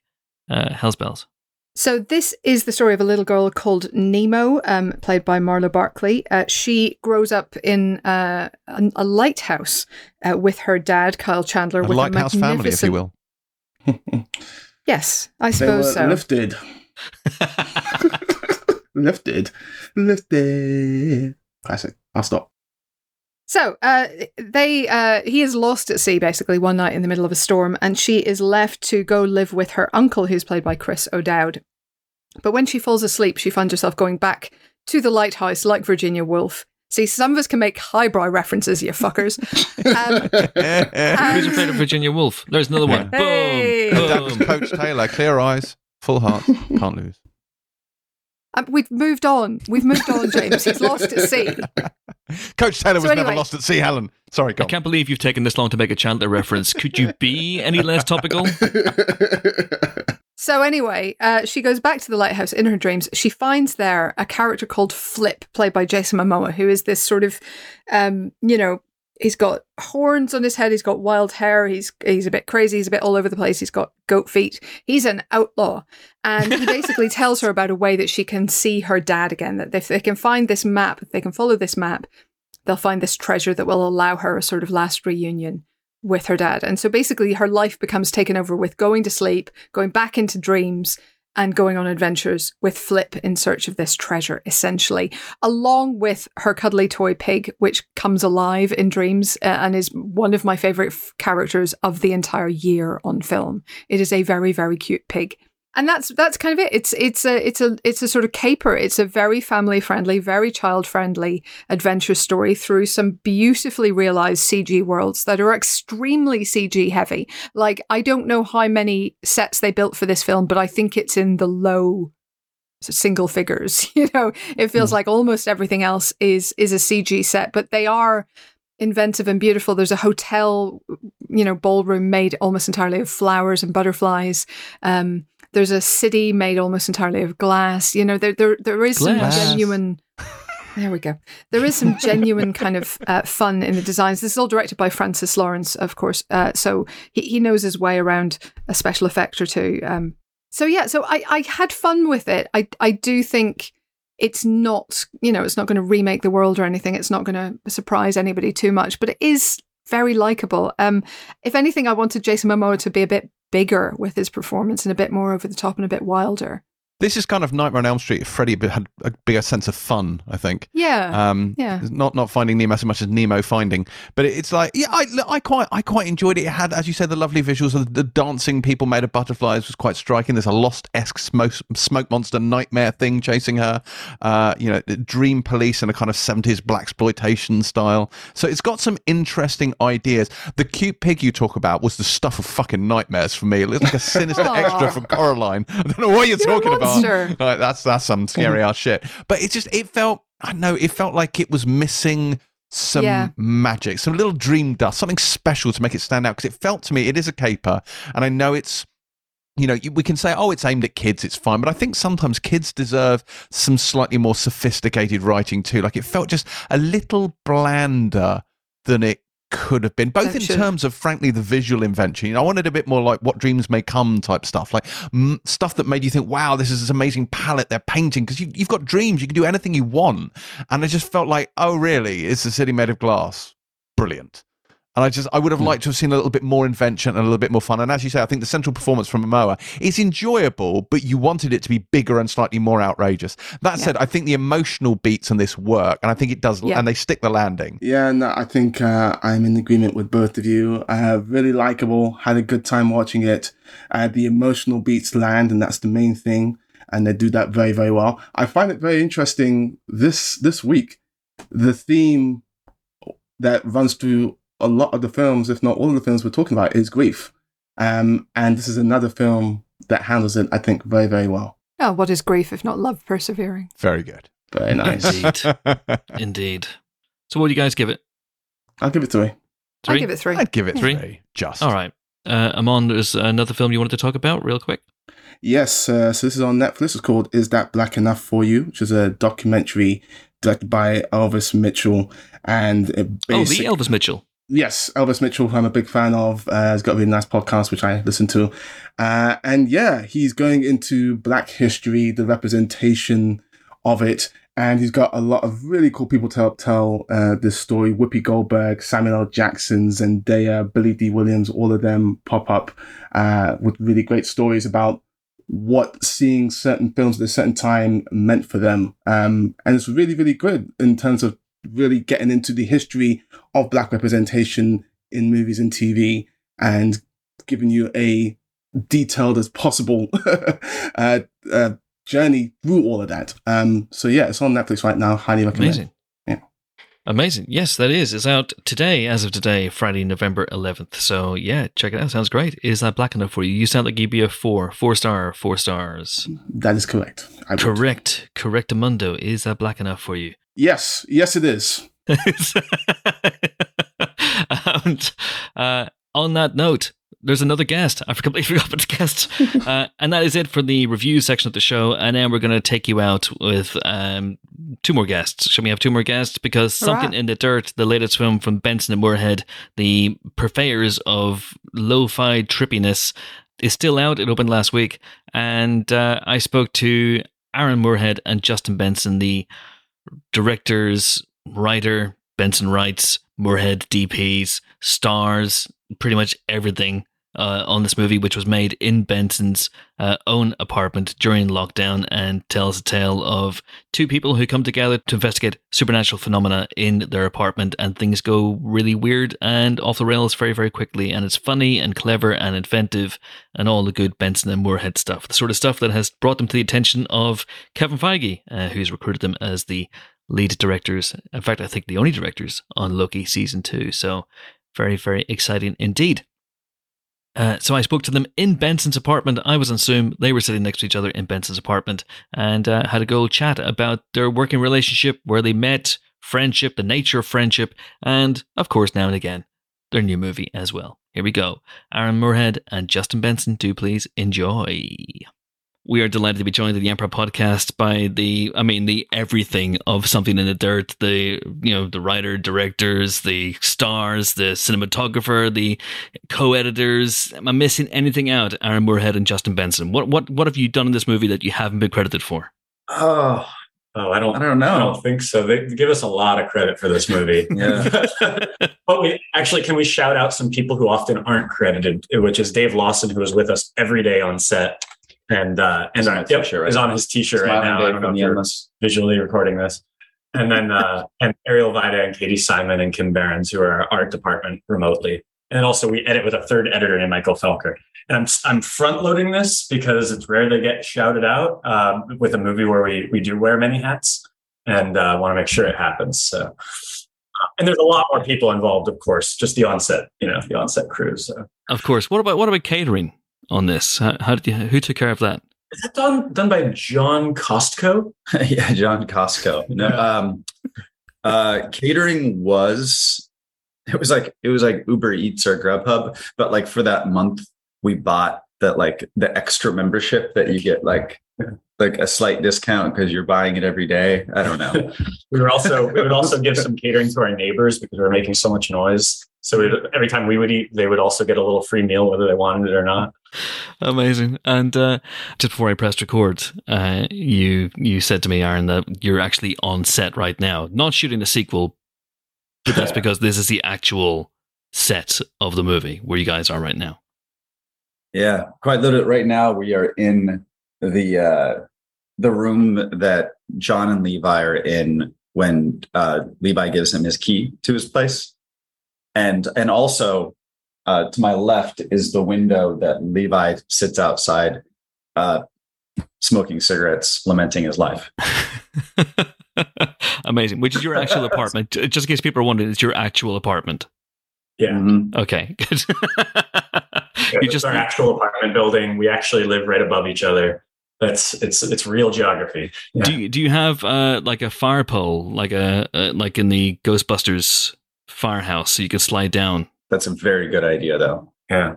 And actually, we- we're not directly above each other. We're the one unit adjacent above. So we need kind of a more of a zip line, which sounds pretty more exciting, frankly. Make those morning meetings, just give them that, that extra bit of buzz. But yeah.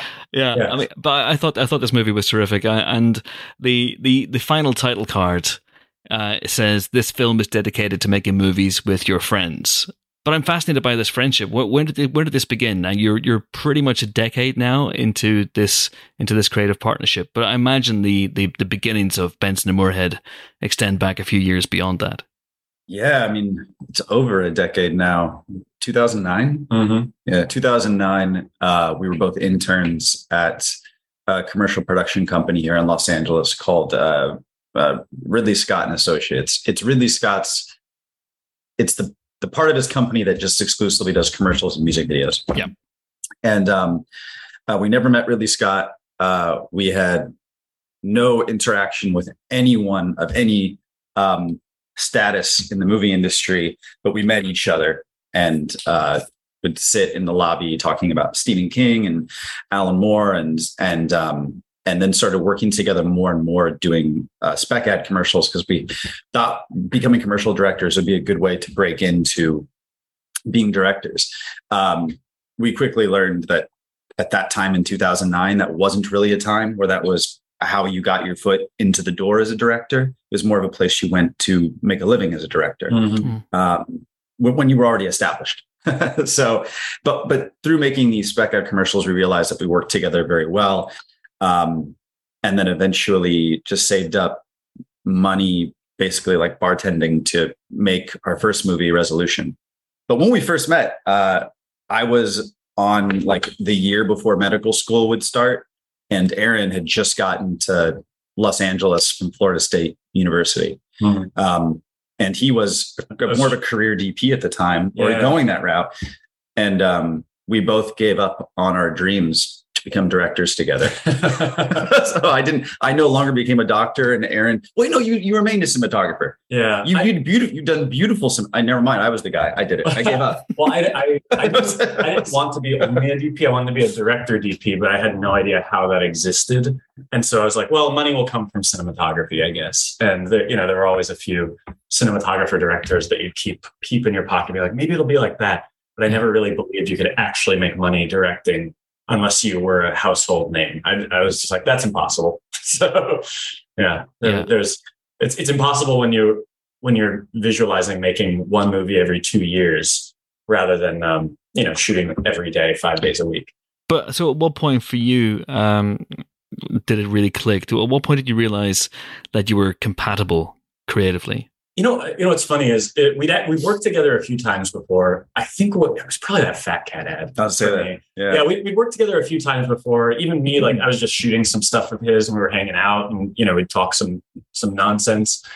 But I think we did. By the way, there's it, this is still available online. I think it's called Crazy Skydive Accident. Yeah. So. and it's one of the funniest things we've ever done. It actually it was a comedy. It's a it's a four minute branded content film starring the two leads of our first film, Resolution, and that was when we also found out they worked really well.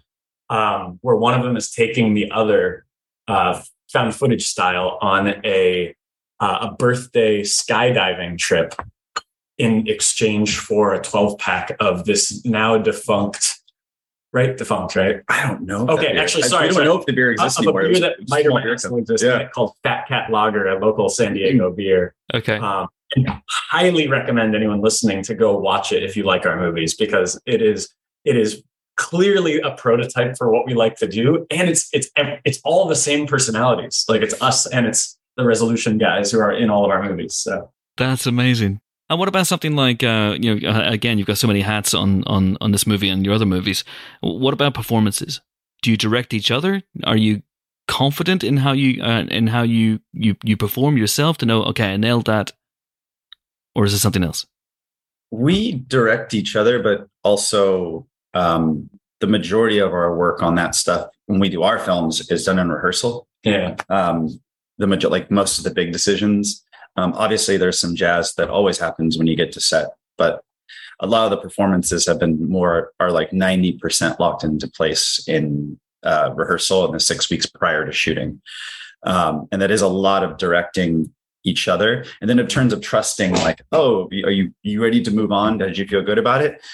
Um, I think you always have to trust the person directing you, which in our case is one or the other. Me direct you uh, on any set because there's this lesson Aaron and I have learned about acting over and over. You learn a lot from working with other- performers, and it's this thing where um, you feel like you have it. You, you've seen the take. You felt you love the performances, and and it is human for them to feel like, well, I don't know if I really felt it. Let's just do one more. It almost ends up always being the take that you that you observed was the good one, Mhm. as opposed to the one that was one more. Yeah. So you really have to trust each other and not yeah, not go to take 10 and waste a whole day when you had it on take four.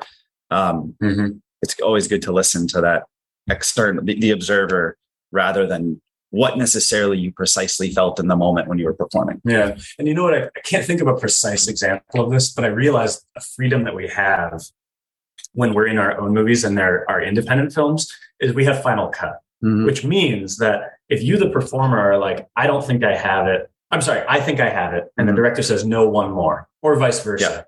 No matter what, we know that the, that the best take is going to go in. Mhm. So you might as well do one more for the other person. It, it doesn't sure. hurt.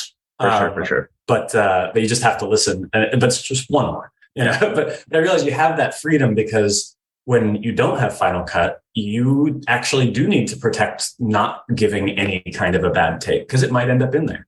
Yeah. Um, and then you live with that forever. So this film, uh, there's so much to talk about. John and Levi are two really interesting, unique creations. Did this start for you with them, or did it start with the pandemic and going slightly mad uh, and, and scratching at the walls and not being able to create anything? Well, it's interesting because the, the the pandemic definitely uh, it definitely determined the prac- the practicalities of shooting and the production method and all of that, but it didn't really affect the creative in any way. So I guess yeah, I would say that the story does start much more with John and Levi than it does with the pandemic.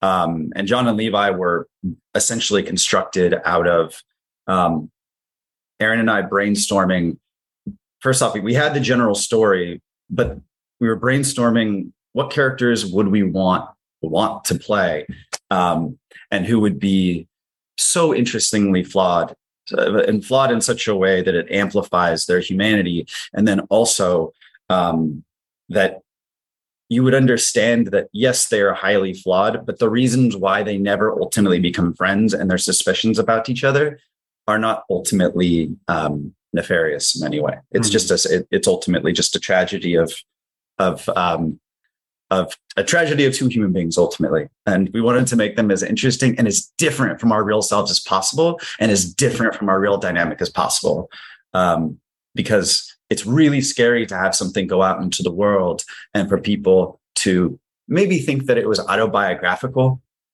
Um, Yeah. like, but you know, Especially because it's we're in the endless, we were named with our own. Yeah, names. yeah, yeah, yeah. Like, so were you in a cult? And it's like, oh, this is a movie. it's, like- it's a really scary thing, but it can happen. And and I think that that that's part of the that drives the impulse to make both them as individuals and their dynamic as opposite to us as possible as who we are in our life. And there's also this thing that's it's it's always gone on, but it's getting worse and worse and worse, uh, which is you know depiction uh, equals um, what is it? Uh, what what is it? Uh, endorsement. Endorsement, yeah. Depicting- yeah. Um, and and so this idea of these characters saying words that are coming out of our mouths that we wrote, uh, there there it would be logical um, to assume that we wrote these words and we believe them. Uh, and it's difficult because it's some, and also, by the way, who knows what that is? It's a movie. Of course, it's personal. You're expressing certain things, but like 5% of it, things like, oh, yeah, LA is actually a lot better than everyone gives it credit for. Yes, I think that's true. Yeah. You know, do I think the world should, uh, should end and we should all go along with it peacefully? No, I do not. and, but that came out of my character's mouth and um, and especially with independent films where people believe that it's like, well, this was this was crafted just as a pure piece of personal expression. There's you get into the nuances of art where you're it's like, yes, this is a personal expression, but it doesn't mean that the words are literally meant to be taken as the gospel of our own minds. Uh, that's why I was thinking watching the movie, you know, knowing the connection that you guys have. And this is about two guys who are passing each other. They're trying to connect and they pass each other. They're ships in the night. They're they're passing on the on the freeway or motorway if you if you live over here, you know, and and that is clearly something that you sparked to creatively. That that chance to to to show these two guys in, in conflict. Yeah, for sure. We we something we talked about a lot was that our first movie resolution was about our friendship. Our second movie Spring was about a romance, uh, romantic love. Uh, our third movie was about siblings, Mhm. and and our fourth movie was kind of back to about friendship again. And I think a lot of the conception of this project was our desire to we're like, what if we told a story about two people who never became friends? Yeah. who who are what's Yeah. fun in indie film sense is that they can be friendly towards each other, but Yeah. they're not friends. Yeah. You know, they're, they're not. I mean, at least for some of the movie, but um, I, I think that's that's really interesting that that we get to as indie filmmakers make nuanced scenes. We're making a movie that's not about friends, but they are mm-hmm. acting friendly, and you don't have to hit them over the nose really hard about what exactly that is because you're exploring the nuances of a relationship like that. So, you, so you had the story pretty much locked in before John and Levi came along. So, what was the what was the the, the big moment, the eureka moment for you when you sat down and, and said we, we want to do something like this? Was it about conspiracy theorists? Was the the end of the world's on everybody's mind always, constantly, but especially these days? Was it about that, or was it did you want to tackle the people who go down rabbit holes and come out forever changed? the, the conception was probably more this idea that we've been knocking around for 13 years of how we would or how what would be a more reali- realistic to us response to the supernatural if one were to actually observe it Mhm. and and and if it happened how would we how would one capture that how would you exploit it? How would it affect you spiritually? How would it affect all those things? And it, we wanted to give this really human response to it that didn't rely on genre conventions. We didn't really talk about an idea of conspiracy theories. No. It was more about sources. sources and it was like oh being inspired by the book house of leaves and and how you know if you could tell a story like that that came with a bunch of yeah sources and references and and um and then if we could treat los angeles sort of like how alan moore treats london and from hell how it's a total total deconstruction of this city going back as far back as you could go in that that book i think he goes to like roman times essentially or maybe even like the primordial dirt Yeah. and I guess we do that. There's the title, something in the dirt. We do that with here in Los Angeles, but it's such a young city. You don't have as much to draw from. So there was obviously a lot of innovation about the occult roots of Los Angeles. Mm-hmm. There's there's uh i'm going to tag on to some the, the thing that you're saying about you know how we would respond to the supernatural which is interesting because it's a career thing where right after resolution which you know if you want to really uh boil it down to something you could say it's a haunted count haunted cabin movie um but those who have seen it would be like yeah kind of. Um and uh, because of that, we get sent every bad haunted house movie script franchise, whatever, on the planet and um, and we kept on pitching different versions of those because we were so unemployed. Uh, th- this idea is like, oh, they made five indie films before they, you know, went and, and worked for another another company is, uh, wh- which is kind of true, um, but it's also we were weirdly kind of unemployable because we would constant we would we had this terrible habit where they asked us to give us our craziest pitch on a haunted house or something like it, and we would spend a week or two developing a really intricate pitch. And then we go and give it, and they say, guys, uh, that was great. Um, I'm going to have nightmares for weeks, but that is the weirdest thing I've ever heard, and we can't possibly make this movie. Uh, and so, uh, so it was like this gauntlet had been thrown down of like, can we, can we make a movie that's that's our weirdo version of a haunted house movie? Uh, and that's that had been knocking around in our brains for a long time. And I think that the pandemic opportunity kind of, and realizing that our apartments were particularly weird uh, in their banality, that we could, uh, that we could actually make something out of it. Well, guys, Justin, Aaron, it's always a pleasure, and uh, thanks so much for your time. Thank you. Oh, that was great. Okay, so that was Aaron Moorhead and Justin Benson, and that is it for this week's Empire podcast. Join us next week for more film related fun. Where we'll be joined by. I mean, again, it's just, you know, throw a stone and you'll hit someone who's on next week's podcast. So I mm. said last week that Florence Pugh and Sebastian Lelio, the director of The Wonder, would be on the podcast. They will be on next week's podcast, and they will be joined by, hopefully, Will Ferrell and Octavia Spencer, stars of the brand new Christmas Carol retelling Spirited, which will be on Apple TV Plus next week. Until we meet again, until then, until that auspicious occasion, it is time to say goodbye to my three colleagues of such lethal cunning. Squadcast name, he won the battle for bald headed demon, it's Amon Mormon. Bald headed demon. Peace. I had to do at least one embark impression. I know, I know. It's good. I like it. I like it. Uh, he, he lost the battle for bald headed demon, but he is nevertheless a bald headed demon, just not with hat pins shoved into his face. It is cool, cool, Khan. James Dyer. Thank you very much. It is goodbye from our gig queen, Helen Razor, brackets 2022. Guess which film she was referencing? Close brackets, obviously. Helen O'Hara. Toodaloo. Toodaloo to Helen O'Hara, and it's goodbye from me. The Black Panther strikes again because I kind of feel that they should have just, you know, gone with the naming template that was set in place with the Pink Panther movies and had, you know, hmm Son of the Black Panther. The well, what are the other ones? There are other ones. Look them up. Anyway, what am I Google? Honestly, I, I only have enough room in my head for the the names of films that Peter Berg and Mark Wahlberg have made together. uh, anyway, it is goodbye for me. I'm off to pitch every single movie we talked about in the listener question section. Thanks so much for listening. See you next time. Bye.